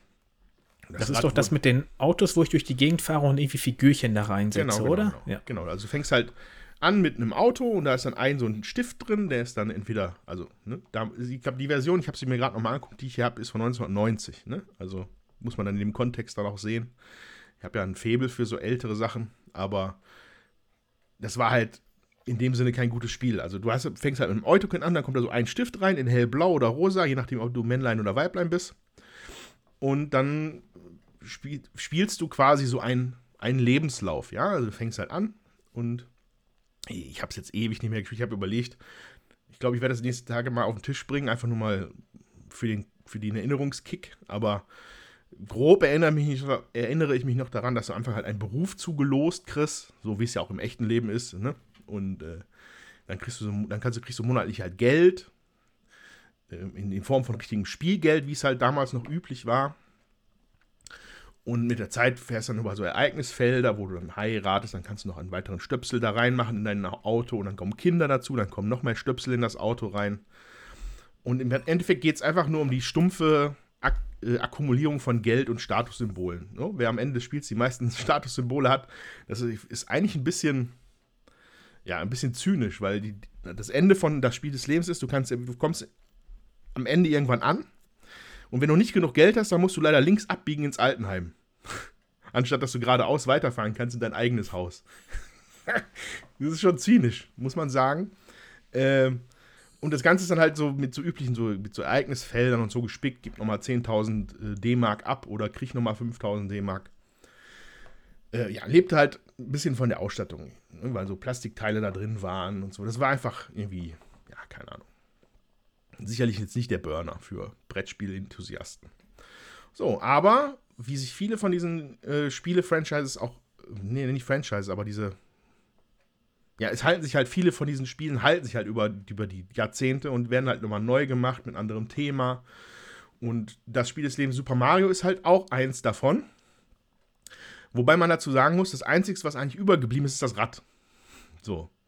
Dieses, dieses Zahlenrad von ein, also ne, so ein Plastikrad, was man andrehen kann, so ein bisschen wie das Glücksrad, und da ist dann eine Zahl von 1 bis 10 drauf, was dann meistens die Felder ist, die du gehen kannst. So, und bei Super Mario, das Spiel des Lebens Super Mario, geht es darum, dass man nicht mehr in sein Auto eine Familie sammelt, sondern indem man möglichst viele verschiedenfarbige Sterne sammelt, von denen man eine bestimmte Anzahl haben muss, um, um auf das letzte Feld gehen zu können, um damit den großen Nintendo-Bösewicht Bowser zu besiegen. Ja, das, ja, das passt doch thematisch besser, auf jeden Fall. Es ist halt. Es ist halt Super einfach, Mario. Ja, also das ist halt. Äh, hat halt mit dem Spiel des Lebens nichts mehr so großartig gemein, außer wie gesagt dieses Rad. So, äh, es, es, geht halt wirklich darum, dass du diese, dass du halt möglichst auf die Felder ziehst, um äh, diese verschiedenscheinigen Färme, äh, um diese verschiedenfarbigen Sterne zu kaufen, wo du dann aber Münzen für brauchst. Also vielleicht, wenn ihr da draußen vielleicht damit vertraut seid oder vielleicht irgendwie, es gibt auch auf der Switch oder auch schon auf älteren Nintendo-Konsolen eine Reihe, Mario Party heißen die. Ähm, das ist immer so ein wie so ein digitales Brettspiel, wo halt aber größtenteils so Minispiele noch dazwischen gespielt werden. Also wer klettert am schnellsten die, die Ranke hoch oder so oder rennt von den anderen weg. So, das ist halt am Computer einfacher zu machen als hier. Daran haben die sich auf jeden Fall orientiert. Weil es gibt hier auch äh, vier, vier Kartenstapel quasi mit, ich, muss, ich kriege das hier nicht vergrößert, aber ich glaube, es waren Gegenstände, äh, Verbündete, Ereignisse und Minispiele. Das sind die vier Stapel, die es gibt. Und von diesen Karten werden halt unter Umständen welche dann aufgedeckt. Und dann müssen zum Beispiel auf diesen Minispielfeldern wird dann, wirst du dann aufgefordert, mit einem anderen am Tisch Schnick, Schnack, Schnuck zu spielen. Und wer gewinnt, kriegt halt zehn Münzen und der andere muss sie abgeben oder so. Halt Minispiele, wie man sie halt in der realen Welt machen würde, anstatt wie man sie an einem Computer machen würde. Äh, oder auch hier dieses Daumenringen ist da manchmal dabei. Ne? Kennt ihr vielleicht auch, wenn man dieses Daumenringen macht hat meine kleine, meine Nichte großen Spaß dran. Mit ihrem kleinen Mini-Daumen versucht, meinen Riesendaumen irgendwie, naja. Aber es ist halt schon lustig. ähm, und genau, diese Verbündeten äh, geben dir noch Möglichkeiten, halt irgendwie nochmal neu zu drehen oder immer ein paar Schritte mehr zu gehen. Und äh, ja, und so sammelt man sich halt diese Sterne zusammen und dann muss man, wenn man dann irgendwann meint, jetzt habe ich genug, dann geht man zu Bowser, dann dreht man an dem Rad rechnet seine Sterne dazu und dann muss man, ich glaube, einen Wert von 12 erreichen, um das Spiel zu gewinnen. Und dann ist aber auch einfach schon Schluss. So, und das Ganze ist dann halt, äh, ja. Ich hätte jetzt fast gesagt kurzweilig, das ist, stimmt, trifft es nicht. Wir haben, glaube ich, schon eine Stunde gespielt und nach einer halben Stunde hätte ich eigentlich schon gehofft, dass es vorbei ist. Aber ähm, es ist halt, ein, es ist halt ein, ein ganz, ganz, ganz seichtes Unterhaltungsspiel für, für Kinder, ja. Was aber tatsächlich nett ausgestattet ist. Also da ist tatsächlich ein Inlay drin mit einem, mit einem Plastikdeckel, wo die ganzen Münzen und die Karten drin sind. Dann sind so vier kleine äh, tatsächlich bemalte Miniaturen von vier Mario-Charakteren, also Mario, Luigi, Peach und Yoshi. Ja, kannst du als kleine, kleine nicht Plastikfiguren, mit denen ziehst du dann da rum. Ja, die, also die einzigste große tatsächliche Änderung, die, eine große Änderung, also das ist übertrieben. Eine Änderung gibt es an dem Rad. Und zwar gibt es nicht nur die Zahlen außen, sondern innen drin ist auch noch rot und schwarz markiert. Das heißt, da hast du auch noch so einen Roulette-Aspekt quasi mit dabei, der dann in manche Minispiele mit einfließt. Ja, aber das ist es dann anscheinend. Es ist, es ist eigentlich. Es ist ein Rennen. Man rennt um die Wette, wer als erster die Sterne hat, verteidigt seine Sterne hoffentlich gegen andere Spieler in Minispielen und schleppt sie dann irgendwann zu Bowser, um den halt zu besiegen. Und das ist dann auch schon das Ganze, der ganze Umfang von das Spiel des Lebens Super Mario. Von mir, ich würde es jetzt, also ne, aus meiner Sicht ist es halt nicht zu empfehlen. Es hat, ist es halt nur ein, ein Zeitvertreib so. Ja? Aber ich muss da einfach auch an unsere Zuhörer denken. Das als, ansonsten ist es sicherlich nett gemacht. Es ist halt ein Mario-Fanartikel. Und kleine Kinder freuen sich da bestimmt auch drüber. Äh, ich muss es jetzt hoffentlich nicht nochmal spielen. Und es ist, glaube ich, mit 40 Euro, glaube ich, auch relativ teuer. Tatsächlich. Das glaube ich auch. Also als ich, ich habe mir das gerade hier aufgerufen ähm, und habe dann auch gesehen, dass es hier jetzt die 39 Euro kostet. Und da war mein erster Gedanke, dann kaufe ich mir lieber hier so eine Cluebox und rätsel da äh, ein bisschen über eine Stunde, als jetzt für irgendeine Neuauflage mit einem anderen Thema für ein Spiel, das nicht gerade berauschend ist, auch anscheinend ja nach deiner Aussage jetzt, ähm, da 40 Euro für auszugeben, ähm, wo, glaube ich, auch nicht so die Unmengen an Material sind, wenn man das mit anderen Spielen in dem Preissegment vergleicht. Nein, nein. Also das ist auf jeden Fall so, für wirkliche Brettspieler ist es halt meiner Meinung nach nichts. Hm. Das ist für, für Kinder, die vielleicht gerne Mario gerne also Nintendo gut finden mm, und die sich halt die Zeit vertreiben mit so einem Brettspiel, ist das halt wahrscheinlich okay, aber äh, ja. So. Ansonsten legt man halt noch mal ein bisschen Euro drauf und dann kauft man sich eine Switch und spielt dann Mario Party da, weil das ist nämlich ganz witzig. Äh, das kenne ich nur von der Wii, aber das habe ich auch mal sehr gerne da gespielt. Das ja, war schon spaßig. Es gibt schon seit ein, paar, seit ein paar Jahren immer mal wieder so ja. Ableger davon. Ja. Hm. Hm. Ja, also so viel dazu von meiner Seite. Ich, ich gelobe, äh, mal neuere Spiele zu spielen und von denen zu berichten. Ja, ich finde das ja auch interessant, wenn du so über aller Erde sprichst. Das finde ja. ich ebenfalls fast bald interessanter, als wenn man nur einen Ersteindruck von einem Spiel hat. Weil wenn man da ja. nach, äh, sag ich jetzt mal, zehn Partien bedeutend mehr zu sagen kann und auch mehr Mechanismen in dem Spiel entdeckt hat und vielleicht auch Stärken und Schwächen. Ja, äh, manche ja, Sachen entwickeln sich ja auch erst. Ne? Manche Sachen findet man beim ersten Mal vielleicht super und dann spielt man die fünf, sechs Mal und dann denkt man so, jetzt habe ich das Spiel ähm, erschöpfend bespielt, jetzt kann es vielleicht auch raus, ne? Mhm. Und andere äh, spielt man und stellt halt fest, so jetzt habe ich es zehnmal gespielt und es gibt immer noch was Neues zu entdecken und das will ich jetzt noch ein elftes und zwölftes Mal spielen. Mhm. Ja, aller Erde hat sich sind ja so Sachen Stammplatz in meinem Regal erkämpft. Mhm. Das ist keine Frage. Wobei ich, glaube ich, auch allgemein jetzt noch nie ein Spiel verkauft habe. So, es gibt einen Kandidaten, wo ich das erwägen würde, das will nur keiner haben. Und das ist äh, New Angeles. Und das war's. Du hast noch nie ein Spiel ja, verkauft. Ich habe noch nie ein Spiel verkauft, ne? Da siehst okay. du mal, dass er sich ordentlich Gedanken macht über das Zeug, was er einkauft. Also wir haben hier etliches stehen. Also ich habe auch schon vieles verkauft, wo ich Spaß dran hatte, aber dann hinterher festgestellt hatte, ja, da habe ich jetzt meine 10, 12, 15 Partien von und Jetzt reicht mir das aber auch und da habe ich, kann es nicht sagen, glaub, wie viel ich verkauft habe, aber ich vermisse davon auch keins. Ich, ich glaube, mir geht da auch ein bisschen dieser merkantile Ansatz ab. Also ich allgemein verkaufe ich jetzt nichts. Hm. Ich habe da gar keinen Bock drauf, ja, ja. Bei, okay. ja. bei eBay oder wo auch hm. immer mit zu beschäftigen, was zu verkaufen. äh, ja, im Zweifel kann man da noch auch eine so. Topfpflanze draufstellen oder so. also ich hätte gern hier Zeug los, aber das alles reinzustellen und mich drum zu kümmern, das stresst mich halt auch. Genau. Ne? Also das ähm, sind so ein paar Sachen, wo ich dann denke, ja, hoffe ich immer, dass es mal wieder so ein, ein ratigen Flohmarkt, wo ich dann wieder was loswerde. Das letzte Mal bin ich nicht so viel losgeworden. Da äh, würde ich gerne mehr loswerden. Mal und schauen. Das, und ich habe auch erst ein einziges Mal ein gebrauchtes Spiel gekauft und das war Fest für Odin von Jutta und Steffen. Bin ich mich eigentlich auch nicht der Fan von. Ich kaufe lieber neu. Ich bin halt mhm. einfach da. ja, faul, glaube ich. Ja. Ja, ich finde, es kommt ja auch drauf an, warum das Spiel verkauft wird. Ne? Ist das Spiel schlecht oder ist es halt nichts für uns? Und bei äh, Fest für ihn haben der Steffen und ich festgestellt, das werden wir nicht auf den Tisch bringen. Das ist uns zu langatmig. Wir kannten ja auch Ala Erde, habe ich ja schon ein paar Mal erzählt, mhm. hatten wir ausgeliehen. Das hat uns gut gefallen und Fest für Odin packt halt nochmal die Puzzle leider irgendwie drauf. Und ja, also es hat mich nicht abgeholt, muss ich sagen. Das war mir, es war für mich kein Spiel, das war für mich eher Arbeit und das ähm, also muss das auch nicht unbedingt super. sein. Ja, ist ja gut. Deswegen hast du es ja auch genommen und freust dich dran. Bester, bester Gebrauchkauf aller Zeiten. So, das ist ja nicht schwer, wenn man nur eingekauft hat. Ne? Schön mit einem Inlay versehen mittlerweile. Alles mhm. super. Mhm. Sehr schön. Gut, wer hat noch? Wer möchte noch? Ja, ich habe ähm, voll verplant, ausprobiert, muss ich sagen. Also einmal gespielt. Das ist jetzt noch nicht wirklich, äh, kann da nur einen Ersteindruck zu liefern. Und zwar gibt's das bei äh, Schmidt Spiele. Der Autor ist Hisashi Hayashi.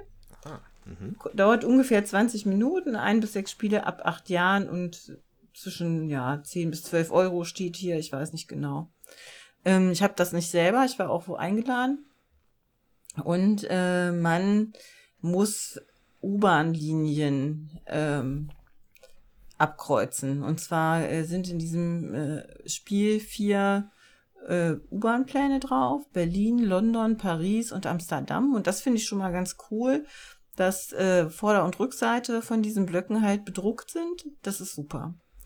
Und äh, wer als erstes das geschafft hat, das abzukreuzen, der ähm, gewinnt, also auf seinem Plan alle, alle Kreuze gemacht hat. Und wie kreuze ich ab? Man hat irgendwie einen Ka äh, Stapel von 18 Karten und da sind bestimmte Sachen drauf, äh, die dann eben ähm, sagen, man kann so und so viel Kreuze machen, man kann auch dazwischen ein Kreuz überspringen, weil dieser U-Bahn-Plan, die laufen halt zum Teil parallel und kreuzen sich und man muss, äh, kann halt nur zusammenhängend Kreuze machen und wenn dann auf der Karte ist, man kann auch ein Kreuz überspringen zum Beispiel, dann kann man ja zum Beispiel schon eine Kreuzung äh, passieren, wenn man die irgendwo gemacht hat.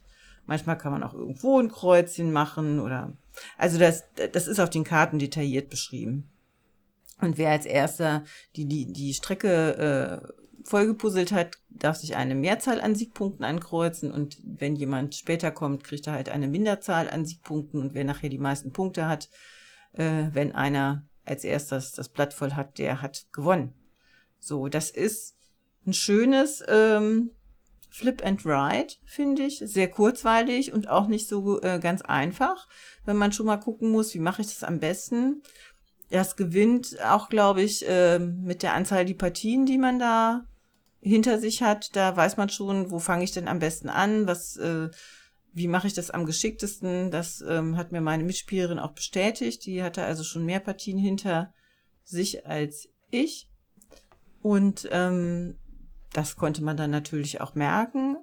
Ich finde es ähm, für so wenig, für relativ wenig Geld hat man da ähm, ein cooles Spiel. Das ähm, ist eins von den äh, Flip and Rides, wo ich sagen würde, ja, das rentiert sich auch. Es gibt ja andere Sachen, wo man dann vielleicht auch nicht mehr unbedingt brauche, aber das finde ich cool. Also das hat Spaß gemacht. Hat da schon jemand was von gehört? Gehört habe ich schon öfters was davon. Zuletzt habe ich in der Spielbox da vor ein paar Tagen die Rezension von gelesen. Das kommt ja überall eigentlich sehr positiv an. Das glaube auch aus dieser Klein- und Fein-Reihe wie ähm, ganz schön clever. Irgendwo hatte ich gehört, dass das im Grunde auch so das nächstbeste nach ganz schön clever sein soll, beziehungsweise der ganzen Reihe. Und dadurch, dass das überall so gut ankommt, ähm, würde ich das auch gerne mal mitspielen oder selber holen bei den 10 Euro oder 12. Und der Größe kann man das ja doch gerne mal mitnehmen. Hm, also, ich finde, das hört sich mal auch ein bisschen anders an, ähnlich wie wir das bei Würfelwelten auch gesagt hatten, dass das äh, mit neuen Mechanismen ist. Ich glaube, hier ist das ja so, dass man da mal ankreuzen darf, die gesamte äh, Würfelzahl, bis man zu einer anderen Linie kommt, wo schon eine angekreuzt ist. Also das heißt, wenn die zwei Linien sich kreuzen ähm, und, da, und auch, dass die Kartendecks immer wieder neu gemischt werden, aber das halt auch zufällig passiert, weil das glaube ich immer bei der 6 passiert, wenn ich da richtig informiert bin. Oh, das weiß ich gar nicht. Ja, auf jeden Fall, so irgendeine genau. Karte sorgt dafür, dass immer wieder neu gemischt wird. Ähm, hört sich auf jeden Fall interessant an. Und Andreas? Du hast da noch nicht wirklich was von mitbekommen? Ähm, nee, tatsächlich ähm, gar nichts. Ähm, äh, der Name äh, Hayashi Hisashi ist mir geläufig, aber äh, Mhm. das Spiel selber kenne ich nicht. Ja, das ist, glaube ich, vor ein paar Jahren schon in Japan, auf jeden Fall in Asien Ja, äh, gehe mal erschienen und auf jeden Fall ein Japaner. ja, und das wurde dann jetzt nochmal leicht überarbeitet von äh, Schmidt Spiele. Äh, ja, also finde ich total interessant. Würde ich auch gerne mal ausprobieren. Äh, and Rides, super. Äh, U-Bahn-Thematik, ja, da gibt es, glaube ich, Fans für. Ich hatte, glaube ich, mal eine Zeit lang so ein, so ein Handyspiel. Das war auch mit so, mit so äh, U-Bahn-Stationen, aber äh, ja, Also die Pläne sind ein bisschen unübersichtlich, man muss auch schon gucken. Also äh, wenn, wenn jemand da Schwierigkeiten hat, da irgendwie das zu finden und ich weiß auch nicht, wie das ist mit, äh, mit Farbblindheit, ob das damit ganz gut geht. Das äh, kann ich auch nicht beurteilen. Von den Bildern aber, ausgehend ähm, könnte das, glaube ich, schwierig sein, ohne dass ich das wirklich beurteilen kann. Aber ich sehe das hier Aber, halt so ähm, Regenbogenfarben. Da werden sicherlich die ein oder andere hm. Farbe wird rausfallen. Es hat, also ich fand es jedenfalls cool. Also äh, mir hat's gut gefallen. Weißt du, ob die den echten Plänen bisher nachempfunden wurden? Nee, kann ich dir überhaupt nicht sagen. Also ich habe äh, mich gar nicht richtig, also ich habe mich nicht schlau gemacht. Ich bin da, ähm, also den, den äh, U-Bahn-Plänen in Berlin oder Dings, also kann ich mir schon, nee, nee, glaube ich nicht. Also Nee. was, was die, die Icons darauf, die, also Berlin, Paris, Amsterdam. Vermutlich. Amsterdam Mhm. und ähm, London. Ja, ich habe jetzt gerade mal einfach den Plan von äh, Berlin aufgerufen, sowohl von dem Spiel als auch in echt. Äh, da sind schon Ähnlichkeiten zu erkennen. Ähm, Ah. Wenn sie das, dann werden sie das wahrscheinlich bei allen so ein bisschen gemacht haben. Äh, Ja. Das ist natürlich schon so ein kleines, nettes Gimmick dann da drin. Vor allem für die Leute natürlich mehr, die die Pläne auch wirklich kennen. Ja, aber ich denke, das macht ja dann auch Sinn, wenn man das schon nach den Städten so benannt, dass das ein bisschen ähnlich Ja. sein sollte. Aber wie gesagt, ich habe mich damit nicht äh, beschäftigt. Mhm. Also bei Berlin erkennt man jetzt zum Beispiel den Ring, der da komplett einmal drumherum geht und dass dann halt dann immer wieder welche das komplett kreuzen und in der Mitte dann zusammenlaufen etc. Im ursprünglichen hieß es wohl mal Metro X, nehme ich mal. Mhm. Auch von dem japanischen aus, wie es hier zu lesen ist. Äh, ja, Metro X. Ja. Mhm. Ja, interessant. The Rail and Ride Game. Ja.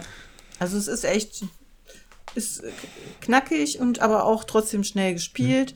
Also ähm, das finde ich halt immer ganz gut. Also wenn man auch noch ein bisschen denken darf. Wie lange habt ihr ungefähr gebraucht? So eine halbe Stunde?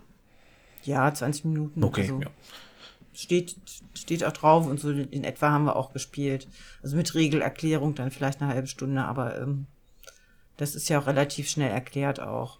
Man muss halt ein bisschen überlegen und je nachdem, wie viel man überlegt, desto länger Zeit braucht man. Aber angegeben haben die da 20 Minuten und ich denke, das kommt auch, äh, denke ich, hin, fünf bis zehn Minuten mehr, wenn du Grübler hast, aber ist doch recht schnell gespielt. Ja, da habe ich mich auch sehr gefreut, äh, dass ich das ausprobieren konnte. Achso, noch ein Dominik. Als nächstes würde ich einfach dann mal mit äh, Pandemic Legacy Season 1 weitermachen. Aha. Ähm, dadurch, dass wir uns ja jetzt leider nicht zusammensetzen konnten, haben meine Frau und ich uns eben zu Ende zusammengesetzt und haben den Oktober, November und Dezember gespielt. Also sprich, Oh. wir haben jetzt ähm, das ganze Paket beendet. Tja, wie wird man jetzt, wie bleibt man jetzt spoilerfrei? Das frage ich mich gerade auch. Warum hast du hiermit angefangen? Ähm, also grundsätzlich, ich kann ja ein bisschen über die Mechaniken reden, von der Story da drin. Ähm, gut, ich glaube, äh, ja, wir spielen halt Pandemie und äh, wollen die Pandemie bekämpfen, ausrotten, wie auch immer. Hm. Ich hatte mir irgendwie mehr davon versprochen. Dafür, dass das ja dieses Legacy-Spiel ist, was auch lange auf Platz 1 bei Boardgame Geek war. Und ich habe vorher nur ähm, das My City als Legacy gespielt und dann jetzt das hier. Äh, Hintergrund war einfach, dass meine Frau bei City äh, gut gefallen hatte mit den Legacy und dass da mal wieder neue Sachen reinkommen und sich die Regeln verändern äh, oder auch wieder rausgenommen werden und wir dann halt gedacht haben, okay, dann machen wir hiermit mal weiter. Und ich hatte das hier jetzt zum Beispiel erwartet, dass ich da mehr Einfluss nehmen kann oder ich auch weniger insgesamt sehe von allem. Ich hatte das so, so wahrgenommen, ah, du siehst vielleicht die Hälfte von den Umschlägen überhaupt etc., die da drin sind. Ähm, entweder haben wir das komplett falsch gespielt hm. oder es ist wirklich so, dass man hinterher fast alles sieht. Ähm, und der Einfluss, den man da nimmt in dem Spiel, ähm, nur begrenzter ist, als ich mir das wirklich erhofft hatte. Ähm, und insgesamt fand ich das auch auf Dauer irgendwie zu repetitiv. Äh, dass ich halt immer einfach die Karten ausspiele, gucke, schaffen wir das bis dahin und es kommen kleine Änderungen, kleine Twists mit da rein. Aber beim einen zum Beispiel dachte ich, oh, das ist ja jetzt mal eine coole Sache. Ja, das haben die sich wohl auch gedacht und haben das direkt dann mehrmals noch gemacht, über mehrere äh, Monate. Ähm, ja, also ich bin recht ernüchtert davon. Am Anfang habe ich noch überlegt, sollst du direkt alle drei besorgen? Ähm, ich bin gerade erstmal froh, dass ich das nicht gemacht habe. Mhm. Ja, ist natürlich jetzt schwierig. Äh, ich habe es auch durch. Hm. Ja, oder wir sagen, wir machen jetzt hier eine Spoilerwarnung und reden ja. komplett offen darüber. Genau. Die Frage ist, ob Jutta das jetzt auch, hast du es auch gespielt? Ja, wir haben es auch gespielt. Ich finde, man kann ähm, man kann es schon auch Spoiler, äh, Spoiler frei vom Gefühl her. Also, ähm, weil das ist schon ein bisschen länger her. Ich kann noch nicht mal mehr hm. sagen, äh, was da alles passiert ist, aber von meinem Spielgefühl kann ich halt eben auch mhm. berichten. Mhm. So, und ähm, da kann ich sagen, haben das jetzt so viert gespielt, äh, auch und brauchten immer, bis wir Leute auch zusammen hatten. Das war ein bisschen zäh. Ähm, ja, das Repetitive hat ja Pandemie an sich sowieso und ich, es ist ja auch ein kooperatives Spiel und das gefällt mir halt bei, bei Pandemie, also das gefällt mir nicht, so spielen nicht so gerne kooperativ. Und bei Pandemie gefällt mir es halt auch nicht, weil jemand, der da schnell ähm, ist und da schnell einen Durchblick hat, der sagt, der, der kann dir halt sagen, der machst am besten dies, machst am besten jenes, damit wir machen wir das, damit wir halt durchkommen und gewinnen. Wenn, das gefällt mir halt nicht. Ich will selber Entscheidungen treffen. Ich weiß aber, dass ich nicht, ähm, dass ich das nicht so gut durchblicke, dass ich dann vielleicht die beste Entscheidung träfe. So. Und man muss aber das gut durchblicken, damit man auch gut durchkommt, sag ich jetzt mal. Und ähm, ja, um dann gesagt zu kriegen, jetzt machst du am besten dies, jetzt machst du am besten das, da ist mir meine Scha Zeit halt auch zu schade für, sag ich mal so. Dann, dann würde ich halt nur der Story folgen, sozusagen, und äh, überlegen, ja, okay, welche Karte nehme ich jetzt? Ja, also dann, dann brauchst du auch nicht mitspielen, so. Ähm, das, also mich holt's halt auch nicht ab, aber es liegt eher an Pandemie als an dem Legacy-Ding dabei. Ich fand, ein paar Sachen waren da ganz cool. Ähm, das hat mir gut gefallen, aber ja, es, es zieht sich zum Teil auch. Also bei uns haben sich die Sommermonate ein bisschen gezogen, das kann ich sagen. Also das war ein bisschen heftig. So, ich war dann auch froh, dass es zu Ende war und wir haben dann auch erstmal kein normales, in Anführungszeichen, Legacy-Spiel mehr gespielt. Wie ist das denn bei dir, Andreas? Also, wir haben das in einer konstanten Viererrunde gespielt. Haben das damals auch ganz gut hingekriegt, regelmäßig. Ähm, ein Teil würde ich auf jeden Fall spiegeln. Das war diese Sache mit dem, mit diesem Alpha-Spieler-Ding. Das ist halt bei Pandemie, das Pandemie ist ja total anfällig für, weil äh, alle Informationen sind quasi auf dem Tisch und es gibt eigentlich nur eine sinnvolle, also es gibt verschiedene Möglichkeiten zu handeln, aber eine ist die, die am dringlichsten ist. Und der Spieler, der es am schnellsten blickt, nimmt normal, äh, blickt, übernimmt auch in der Regel das Kommando dann am Tisch. Etwas, was ich total blöd finde. Ja, also das gefällt mir nicht. Und ich glaube auch, dass das damals, hat mich das noch nicht so gestört. Mittlerweile wird es mich richtig stören, weil sich da auch mein Geschmack geändert hat, äh, was jetzt kooperative Spiele angeht. Ähm, insofern ja, aber das ist, glaube ich, das hat mit dem Legacy-Teil nicht so viel zu tun. Das ist einfach intrinsisch für Pandemic. So, das, das Spiel ist halt mhm. einfach so. Ähm, wir hatten Spaß. Es gab ein paar zähe Phasen zwischendurch. Ich erinnere mich an ein paar Gameplay-Elemente, die dann dazugekommen sind, die teilweise nervig waren, ähm, auf die ich hätte gut verzichten können. Äh, so, ähm, ich glaube, Dominik und ich, wir reden jetzt tatsächlich mal ein bisschen über die Sachen, die dazugekommen sind. Ähm, also ab dieser Stelle jetzt Spoiler-Alarm, Leute. Wenn ihr äh, Pandemic Legacy Season 1 noch nicht gespielt habt, noch nicht durchgespielt habt, äh, ab jetzt wird es hier ernst. Wir reden über die Details. Und ähm, deswegen müsstet ihr jetzt an dieser Stelle wahrscheinlich vorspulen, wenn ihr von dem verschont bleiben wollt. In den, Komment in, in, dem, in den, Chap in den Show Notes könnt ihr sehen, ab wann es wieder mit einem normalen neuen Spiel weitergeht. So, ähm, ich erwähnte eine Mechanik, die mich genervt hat, und das waren diese, diese Karten. Ich glaube, es waren Karten, wo man so einem irgendeinem Vermissten hinterhergerannt ist. Das Suchen, ja. Das, das hm. fand ich richtig nervig. Ich hab, also die Details, da müsstest du vielleicht nochmal aushelfen, Dominik, weil es, wie gesagt, das ist wirklich schon Jahre her, aber ich weiß noch, das hat mich genervt. Hm, genau, also ich fand das beim er das ist der Mechanismus, wo ich eben meinte, das fand ich interessant beim ersten Mal, ja. dass man da jetzt eine Person suchen sollte. Äh, sprich im Grunde ja, äh, du musstest Karten, äh, in, in, meistens was in einer bestimmten Stadt musstest du sein oder in einem Gebiet, entweder da, wo deine verseuchte Stadt, wo dein böses Coda da ausgebrochen ist, musst du dann einfach suchen und musst immer äh, bestimmte Kartenfarben abwerfen. Und dementsprechend ging ja dieser Suchmarker weiter. Und wenn du dann diese Person gefunden hattest, dann hast du ja, im Grunde noch nicht mal was Gravierendes irgendwie entdeckt. Erst später hast du dann festgestellt, ach, jetzt habe ich durch diese Person die Gensequenz entdeckt, die mhm. dich dann ja hinterher irgendwo für wieder brauchte. Und beim ersten Mal dachte man, ey, das ist ja jetzt cool, dass man wirklich was anderes machen muss und nicht einfach nur, ja, jetzt musst du wieder die drei Heilmittel finden und jetzt musst du hier wieder das ausrotten und jetzt musst du hier wieder da mal Straßensperre machen, sondern mit dieser Suche. Aber dann kommt das hinterher, glaube ich, glaub, viermal drin vor. Ja. Wo wir dann dachten, ey, ja, und hinterher ist es sogar so, hatte ich den Eindruck, extra so ausgewählt worden, dass du die Partie zweimal spielen musst, dass es quasi in einmal nicht geht. Wir mussten dann heute noch den Patienten Null suchen. Da musst du ja alle Fa Karten von der einen Farbe ausgeben, äh, um überhaupt den zu finden. Und da hat es überhaupt keine Chance, gleichzeitig auch das Heilmittel für die Farbe, weil das war bei uns nicht die gleiche Farbe. Weil wir hatten das Pech, dass der, diese Seuche bei uns, äh, die war rot, allerdings ausgebrochen ist er auf einer gelben Stadt. Das heißt, wir mussten die ganzen scheiß gelben Karten aussortieren und konnten damit nicht mehr das Heilmittel entdecken. Und da hatten wir irgendwie teilweise den Eindruck, das haben die irgendwie absichtlich stellenweise gemacht, oder auch der Dezember heute. Hm, den haben wir zweimal gespielt und das war mir von Anfang an schon fast klar. Du musst die einmal in äh, Atlanta alle möglichen Kartenfarben raussuchen und gleichzeitig sollst du dann noch ähm, im in einem Gebiet alle Sachen äh, in, äh, im durchimpfen. Ja, beides gleichzeitig funktioniert fast gar nicht, wenn du dein, so ein Gebiet so groß hast. Da war ich dann echt so ein bisschen ernüchtert immer wieder. Ja, also was mir auch immer untergekommen ist bei verschiedenen Legacy-Spielen. Ich habe ja einiges mittlerweile ausprobiert. Also es fing damit mit Pandemic Legacy an. Das hatte ich dann tatsächlich dann damals noch so gut, dass ich tatsächlich damit Seafall angefangen habe.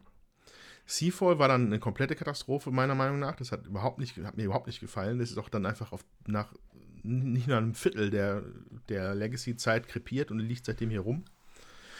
Äh, dann habe ich noch Charterstone. Bei uns auch. Legacy. Das hat einiges für sich. Müsste ich jetzt aber noch mal, ich habe mir extra oh ja, das haben wir auch. gespielt, weil das ist damals auch versackt. Ähm, aber das ist, glaube ich, gut genug, dass ich das noch mal anfangen möchte. Und äh, das jüngste war jetzt, glaube ich, Machi, Machikoro Legacy habe ich jetzt gespielt. No. Und äh, was, was man so, was ich für mich so feststelle, ist, es gibt Mechaniken, die äh, die was, also die wirklich gut sind in Legacy. Das ist, wenn sich halt wirklich was komplett ändert und dann auch so bleibt. Das ist äh, bei Legacy zum Beispiel, bei, beim Pandemic Legacy äh, ganz klar die, äh, ja, Spoiler, Spoiler, die Zombies. Oder was auch immer diese Viecher da sind, diese Infizierten, diese kleinen durchsichtigen Männchen. Das fand ich gut, weil das einfach die Mechanik komplett umgeändert hat. Und auch für den Rest des Spiels so einfach schwieriger geworden ist. Allerdings so Kleinigkeiten wie dieses Suchen, das ist dann einmal nett, aber wenn es dann mehrfach, mehrfach gemacht wird, wurde es einfach langweilig. Weil äh, man hat da auch, es fühlte sich einfach an wie nur durch, durch extra Ringe, durch die man springen muss. So, nicht, nicht, dass es irgendwie eine Bereicherung gewesen wäre. Und, das, und da, sind, da sind die unterschiedlich gut drin, die Legacy-Spiele, halt da zu unterscheiden zwischen etwas, ich mache es jetzt extra irgendwie nur ein bisschen schwerer und ein bisschen nerviger oder ich verändere das Spiel komplett und es, es fühlt sich danach anders an. Und der zweite Teil, den finde ich super. Das finde ich dann sehr angenehm bei einem Spiel. Und das ist bei Charterstone, glaube ich, bei dem, was ich mich noch erinnere, eigentlich so zu 70 Prozent wird es halt schon immer mehr, weil du einfach mehr Worker-Placement-Felder kriegst. Und bei Machikoro Legacy, da gehen wir jetzt nicht in die Spoiler, das ist noch das Neueste, ähm, da wird die Mechanik halt auch immer erweitert. So. Und, äh, und, die, und der Kartenpool cycelt halt durch. So. Und auch da hat es mir gut gefallen. Bei Pandemic Legacy hat es mir größtenteils gefallen. Bei äh, Seafall fand ich es nicht gut.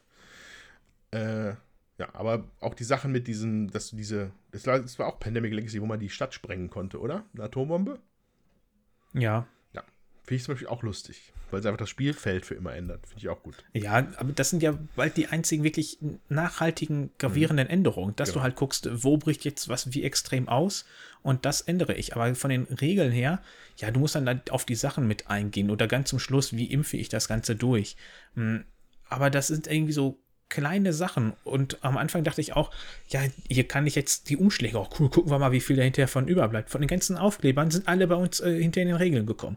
Weil es gibt ja irgendwie anscheinend nicht diese Mechanismen, okay, du hast das jetzt nicht geschafft, dann war das jetzt. Oder wir hatten halt einfach das Pech, dass wir wirklich jeden Monat spätestens im zweiten Anlauf geschafft haben und dadurch mhm. dann alles gesehen haben. Das kann ich jetzt nicht beurteilen.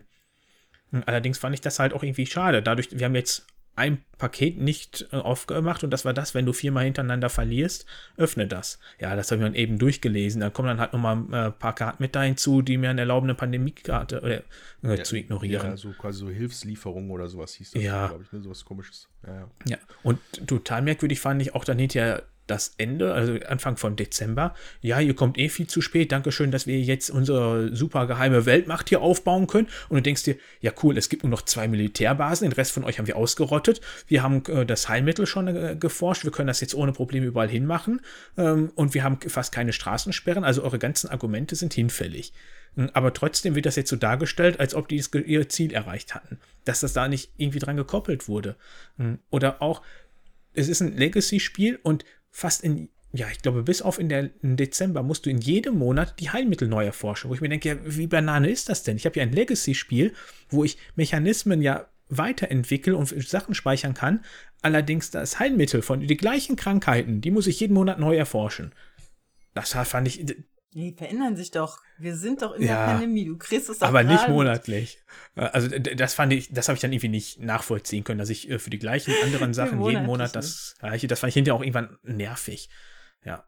Ja, also ich glaube, es, was es halt auch nervig macht, äh, ist es, dass es ähm, dass es so, äh, ja, so repetitiv ist halt, dass sich an der Mechanik nichts ändert und dass wirklich zu wenig Neues reinkommt und dass nur ein paar Sachen, die cool sind, die kommen halt dann auch nicht jeden Monat und dann, das wiederholt sich halt total. Und also ich war froh, als wir endlich damit durch waren. Und was der Andreas sagt, äh, zum Beispiel bei Charterstone, das haben wir auch angefangen, haben wir nicht weitergespielt. Und es gibt ja noch auch andere äh, Legacy-Spiele, wie jetzt, die aber auch ganz anders funktionieren, wie jetzt hier ähm, Kings Dilemma und äh, ähm, muss ich gerade dran denken. Steht's drüben, das mit dem Vamp Vampiren. Vampire Heritage. Ähm, ist ja quasi, ist ja aktuell. Wie heißt es nochmal? Du hast es doch ähm, auch. Dankeschön. Äh, ja, und das da, also ich äh, spoiler jetzt nichts, aber ich finde durch die Mechanik, äh, also die haben halt andere Mechaniken. Ähm, jeder spielt ja für sich alleine. Es gibt also keinen ähm, also sowohl bei King's Dilemma als auch bei Vampire Heritage äh, gibt es kein gemeinsames Spielziel, was schon mal äh, hindert, dass, äh, dass es so einen Leader gibt. Ja, also es ist nicht kooperativ. Das finde ich äh, so. Und das Legacy ergibt sich äh, durch die Story, dass sich die Story verändert und was für Karten, äh, also bei King's Dilemma was für Karten reinkommen äh, und bei ähm, Vampire Heritage eben auch, was für Karten reinkommen und was man vielleicht auch draufkleben kann. So. Äh, und das ist cool. Ja, also weil das Spiel sich verändert, aber man nicht das Gefühl hat, also es spielt sich trotzdem, also die, es, es verändert nichts an der Mechanik sozusagen, aber man hat mehr Auswahlmöglichkeiten oder äh, von der die Story wird halt interessanter. Und das finde ich cool. Und jeder hat sein eigenes Ziel auch noch, woran er irgendwie arbeiten kann. Das finde ich auch cool. Das, das ergibt äh, für mich ganz andere ähm, äh, ja, Spieldynamik. Also, ähm, das mit Vampire, ähm, weiß nicht, ob ich das so, ob ich das ganz so spiegeln würde. Weil ich finde, so storymäßig hat halt das, was ich bisher bei Vampire hatte, nicht viel gemacht. Was da, was sich da entwickelt, was sich da entwickelt, ist tatsächlich das Spiel. Die, das Spielmaterial. Ja, es ist richtig. Sich.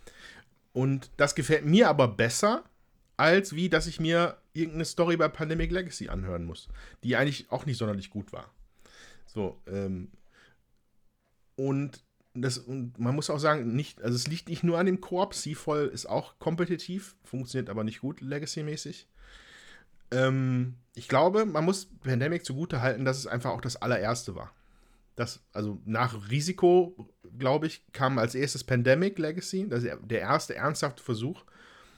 Da mussten, also dafür ist es ja, ist es ja nicht so, dass es nicht Spaß gemacht hätte über weite Teile oder auch so, so große OH-Effekte. Also als ich das erste Mal die Männchen da ausgepackt habe, die, die, ich habe sie immer nett, von der Farbe habe ich sie gerne Popelmännchen genannt.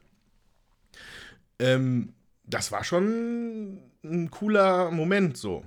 so. Also das war halt etwas, was man noch nicht gesehen hatte zu dem Zeitpunkt. Ähm, aber es ist, es versackte dann so ein bisschen in sich, in, in seinem eigenen Kontext. So. Das war dann einfach dann, irgendwann war dann einfach genug. Und ich glaube, dass sich das, dass der Trend da auch ein bisschen von weggegangen ist, von diesen, äh, von genau diesem. Zum Beispiel bei, bei, bei Vampire Heritage sind zum Beispiel, glaube ich, gar keine Kisten dabei, die man wirklich erst aufmacht. So, du hast halt, du hast einen Stickerbogen, den kannst du halt angucken. Aber da ist der Legacy-Anteil, dass sich einfach das Material verändert und die Regeln verändern, weil andere Schlachtfelder da reinkommen. Du spielst es immer wieder, aber dann halt anders. Oder mit. Also das Material ändert sich, ohne dass jetzt da mir eine großartige Story erzählt werden will, was vielleicht auch nicht so gut funktioniert in, in einem Legacy-Spiel. Also. Ja, okay. Ja, das, das kenne ich ja leider noch nicht, bin ich aber auch sehr interessiert dran. Ähm, das ist ja dann wirklich sehr storylastig, ja, wenn ich das richtig verstehe. Ja? Also das ist ja nochmal ein ganz anderer Ansatz. Also es, vielleicht kann man sagen, dass halt Pandemic Legacy das noch so versucht hat, beides zu machen, Mechaniken und Story. Und jetzt trennt sich das alles so ein bisschen, dass sie entweder geht es mehr Richtung Story oder mehr so gegen Mechaniken und mit Material. Auf jeden Fall interessant. Ich würde jetzt mal an dieser Stelle den Spoiler-Segment beenden. So, Moment. Ja. Spoiler zu Ende. Mensch, wer hätte gedacht, ja. dass man am Ende von Pandemic Legacy in den Weltraum fliegt, oder? Ja, unglaublich. Verrückt. ja, äh, ja, aber was, das Gespräch hier gerade äh, führt mich dazu, dass man das eigentlich mal ordentlich aufdröseln müsste. So, also in einem, in einem ordentlichen Podcast. Was macht Legacy aus und äh, was ist gut an Legacy und was ist schlecht an Legacy? Das ist vielleicht auch mal ein interessantes Thema. Nachdem jetzt der Legacy, der Legacy-Hype so ein bisschen, glaube ich, vorbei ist, äh, kann man das mal ein bisschen retrospektiv betrachten. Aber vor ein paar Jahren war das noch der, der absolute heiße, heiße Shit, ne? Sag ich mal. Ja, wenn euch das auch interessiert, äh, lasst uns das gerne wissen. Ähm, mhm. bei Twitter, Discord etc. Ähm, dann überlegen wir uns was Schönes dazu, was wir machen können. Ja. Sonst noch was? Ja, ich könnte ein kurzes Update noch zu Wasserkraft geben. Das war ja letztes Jahr im Podcast. Da war ja der Christian, glaube ich, zu Besuch. Äh, da war ich nur Hörer. Mhm. Da hattet ihr, glaube ich, ohne die Erweiterung gespielt, wenn Korrekt. ich das richtig in Erinnerung habe. Ja. Mm, ich hatte das Spiel mir, wo das rausgekommen ist, direkt geholt. Äh, ich hatte das vorher mal Probe gespielt, war direkt begeistert und dann gespielt. Und als dann die Erweiterung angekündigt wurde, einfach direkt gekauft. Und seitdem spiele ich auch nur noch damit. Mhm. Und das ist so eine Erweiterung, wo ich den Eindruck habe, da wusste der Verlag, die bringe ich separat raus, melke die Cash Cow, aber das gehört in dieses Spiel rein. Also okay. das macht wirklich den Eindruck, als ob sie das absichtlich rausgenommen haben. Hm, ja, normalerweise, bei Wasserkraft habe ich ja schnell das Problem, wenn jemand mir das Wasser im wahrsten Sinne des Wortes abgräbt und ich dann nichts mehr machen kann, dann habe ich quasi verloren, dann bin ich machtlos, da komme ich nicht mehr voran. Und hier kommen jetzt neue Gebäude und Aufträge hin, da hinzu. Einmal kann ich äh, für Aufträge, ich meine, sie heißen Aufträge, ähm, ähm, Baumaschinen direkt abgeben, also endgültig, die kommen nicht in mein Rad, um dafür dann einmalig super starke Boni bekommen. Zum Beispiel, dass ich dann äh, auf einmal 10 Siegpunkte einfach bekomme. Oder ich dann ein Gebäude auf einmal irgendwo platzieren darf. Entweder nur in den Bergen oder nur im Tal etc. Oder ich kann mir die Gebäude bauen. Äh, das sind zusätzliche. Das heißt, ich muss dann auf mein, auf diesem Nebenboard platziere ich das Gebäude, nicht auf dem eigentlichen und schalte mir, mir dadurch ein zusätzliches Arbeitereinsatzfeld frei.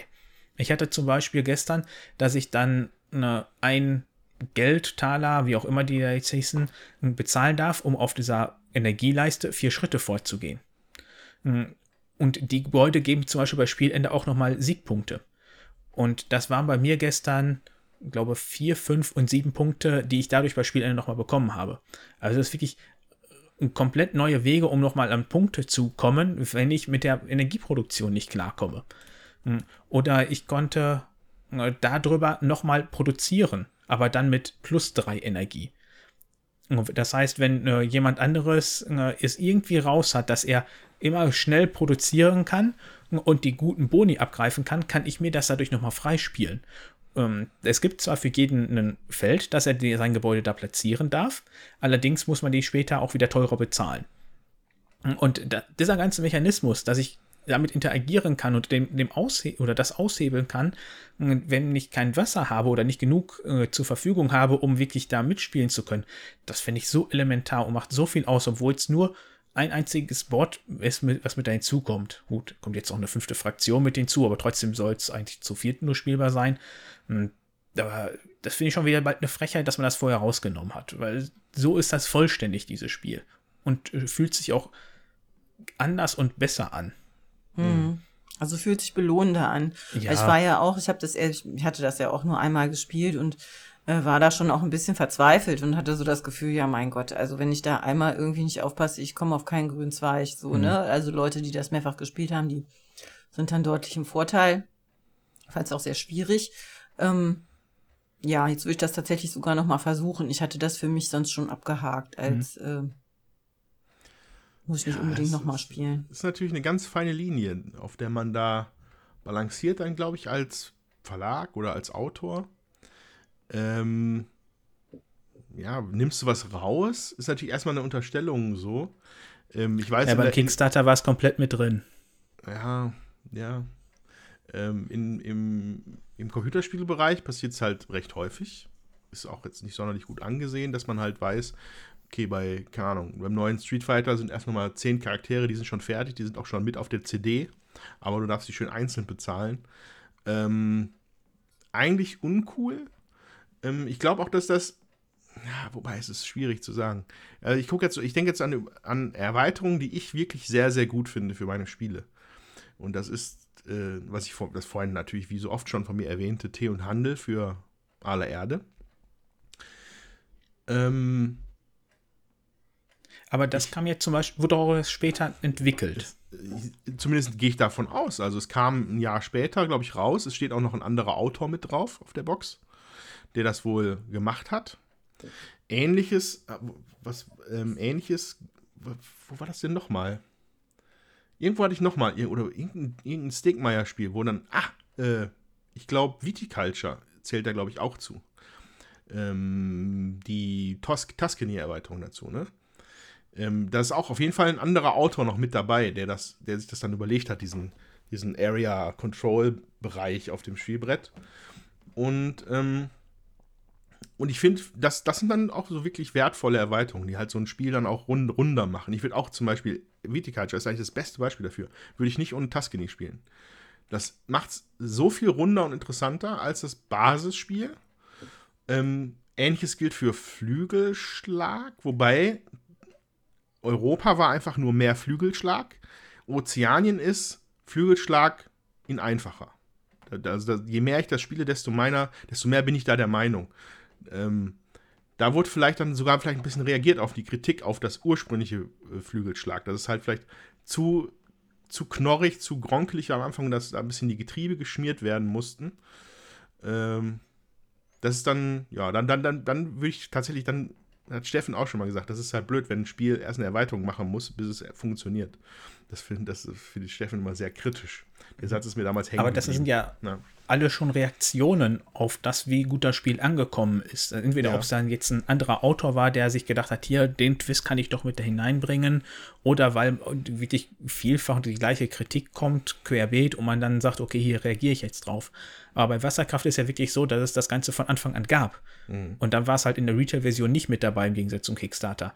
Ähm, das finde ich, fühlt sich halt einfach so an, als ob das absichtlich gemacht mhm. wurde. Das ist merkwürdig.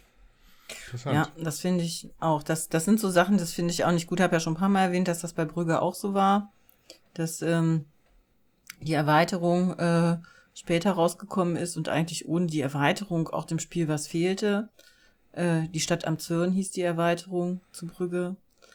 ähm, ja, das ist, also ich würde das auch nie ohne Erweiterung spielen.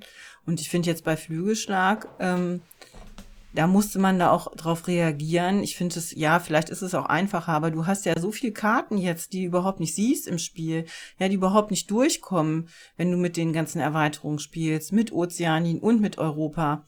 Dann finde ich, ist es auch wichtig, das ein bisschen äh, anzupassen. Ja, einfach weil die Menge der Karten dem Mechanismus sonst gar nicht mehr gerecht wird. Mhm. Das finde ich. Ähm, ja, das, ja, das, ja, das hat dann so hat dann so zwei Ebenen, ne? Also auf der, auf der einen Seite denke ich mir, jetzt habe ich das, ich habe so viele Flügelschlagkarten, ich freue mich, dass ich davon nicht alle sehe. Das heißt, ich spiele irgendwann mal Flügelschlag und sehe Karten, die ich noch nie gesehen habe. Was ein schöner Effekt ist. Den hat man auch bei Arche Nova eine Zeit lang. Ähm, aber du hast schon recht. Auf der anderen Seite können Leute halt auch sehen, jetzt habe ich hier diesen Riesenstapel Karten und man spielt davon ein Viertel pro Partie. Diese Erweiterung ist völliger Quatsch. Warum habe ich so viele Karten jetzt?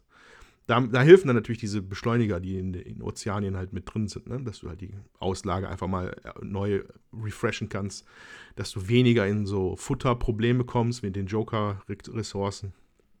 Ja. Ja, schon. Ist, ist eine Kunst für sich, glaube ich, eine wirklich gelungene Erweiterung zu machen. Ähm, die.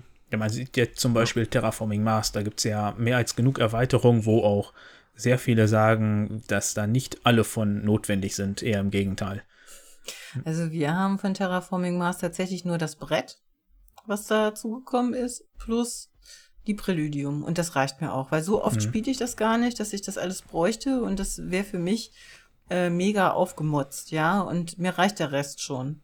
Also.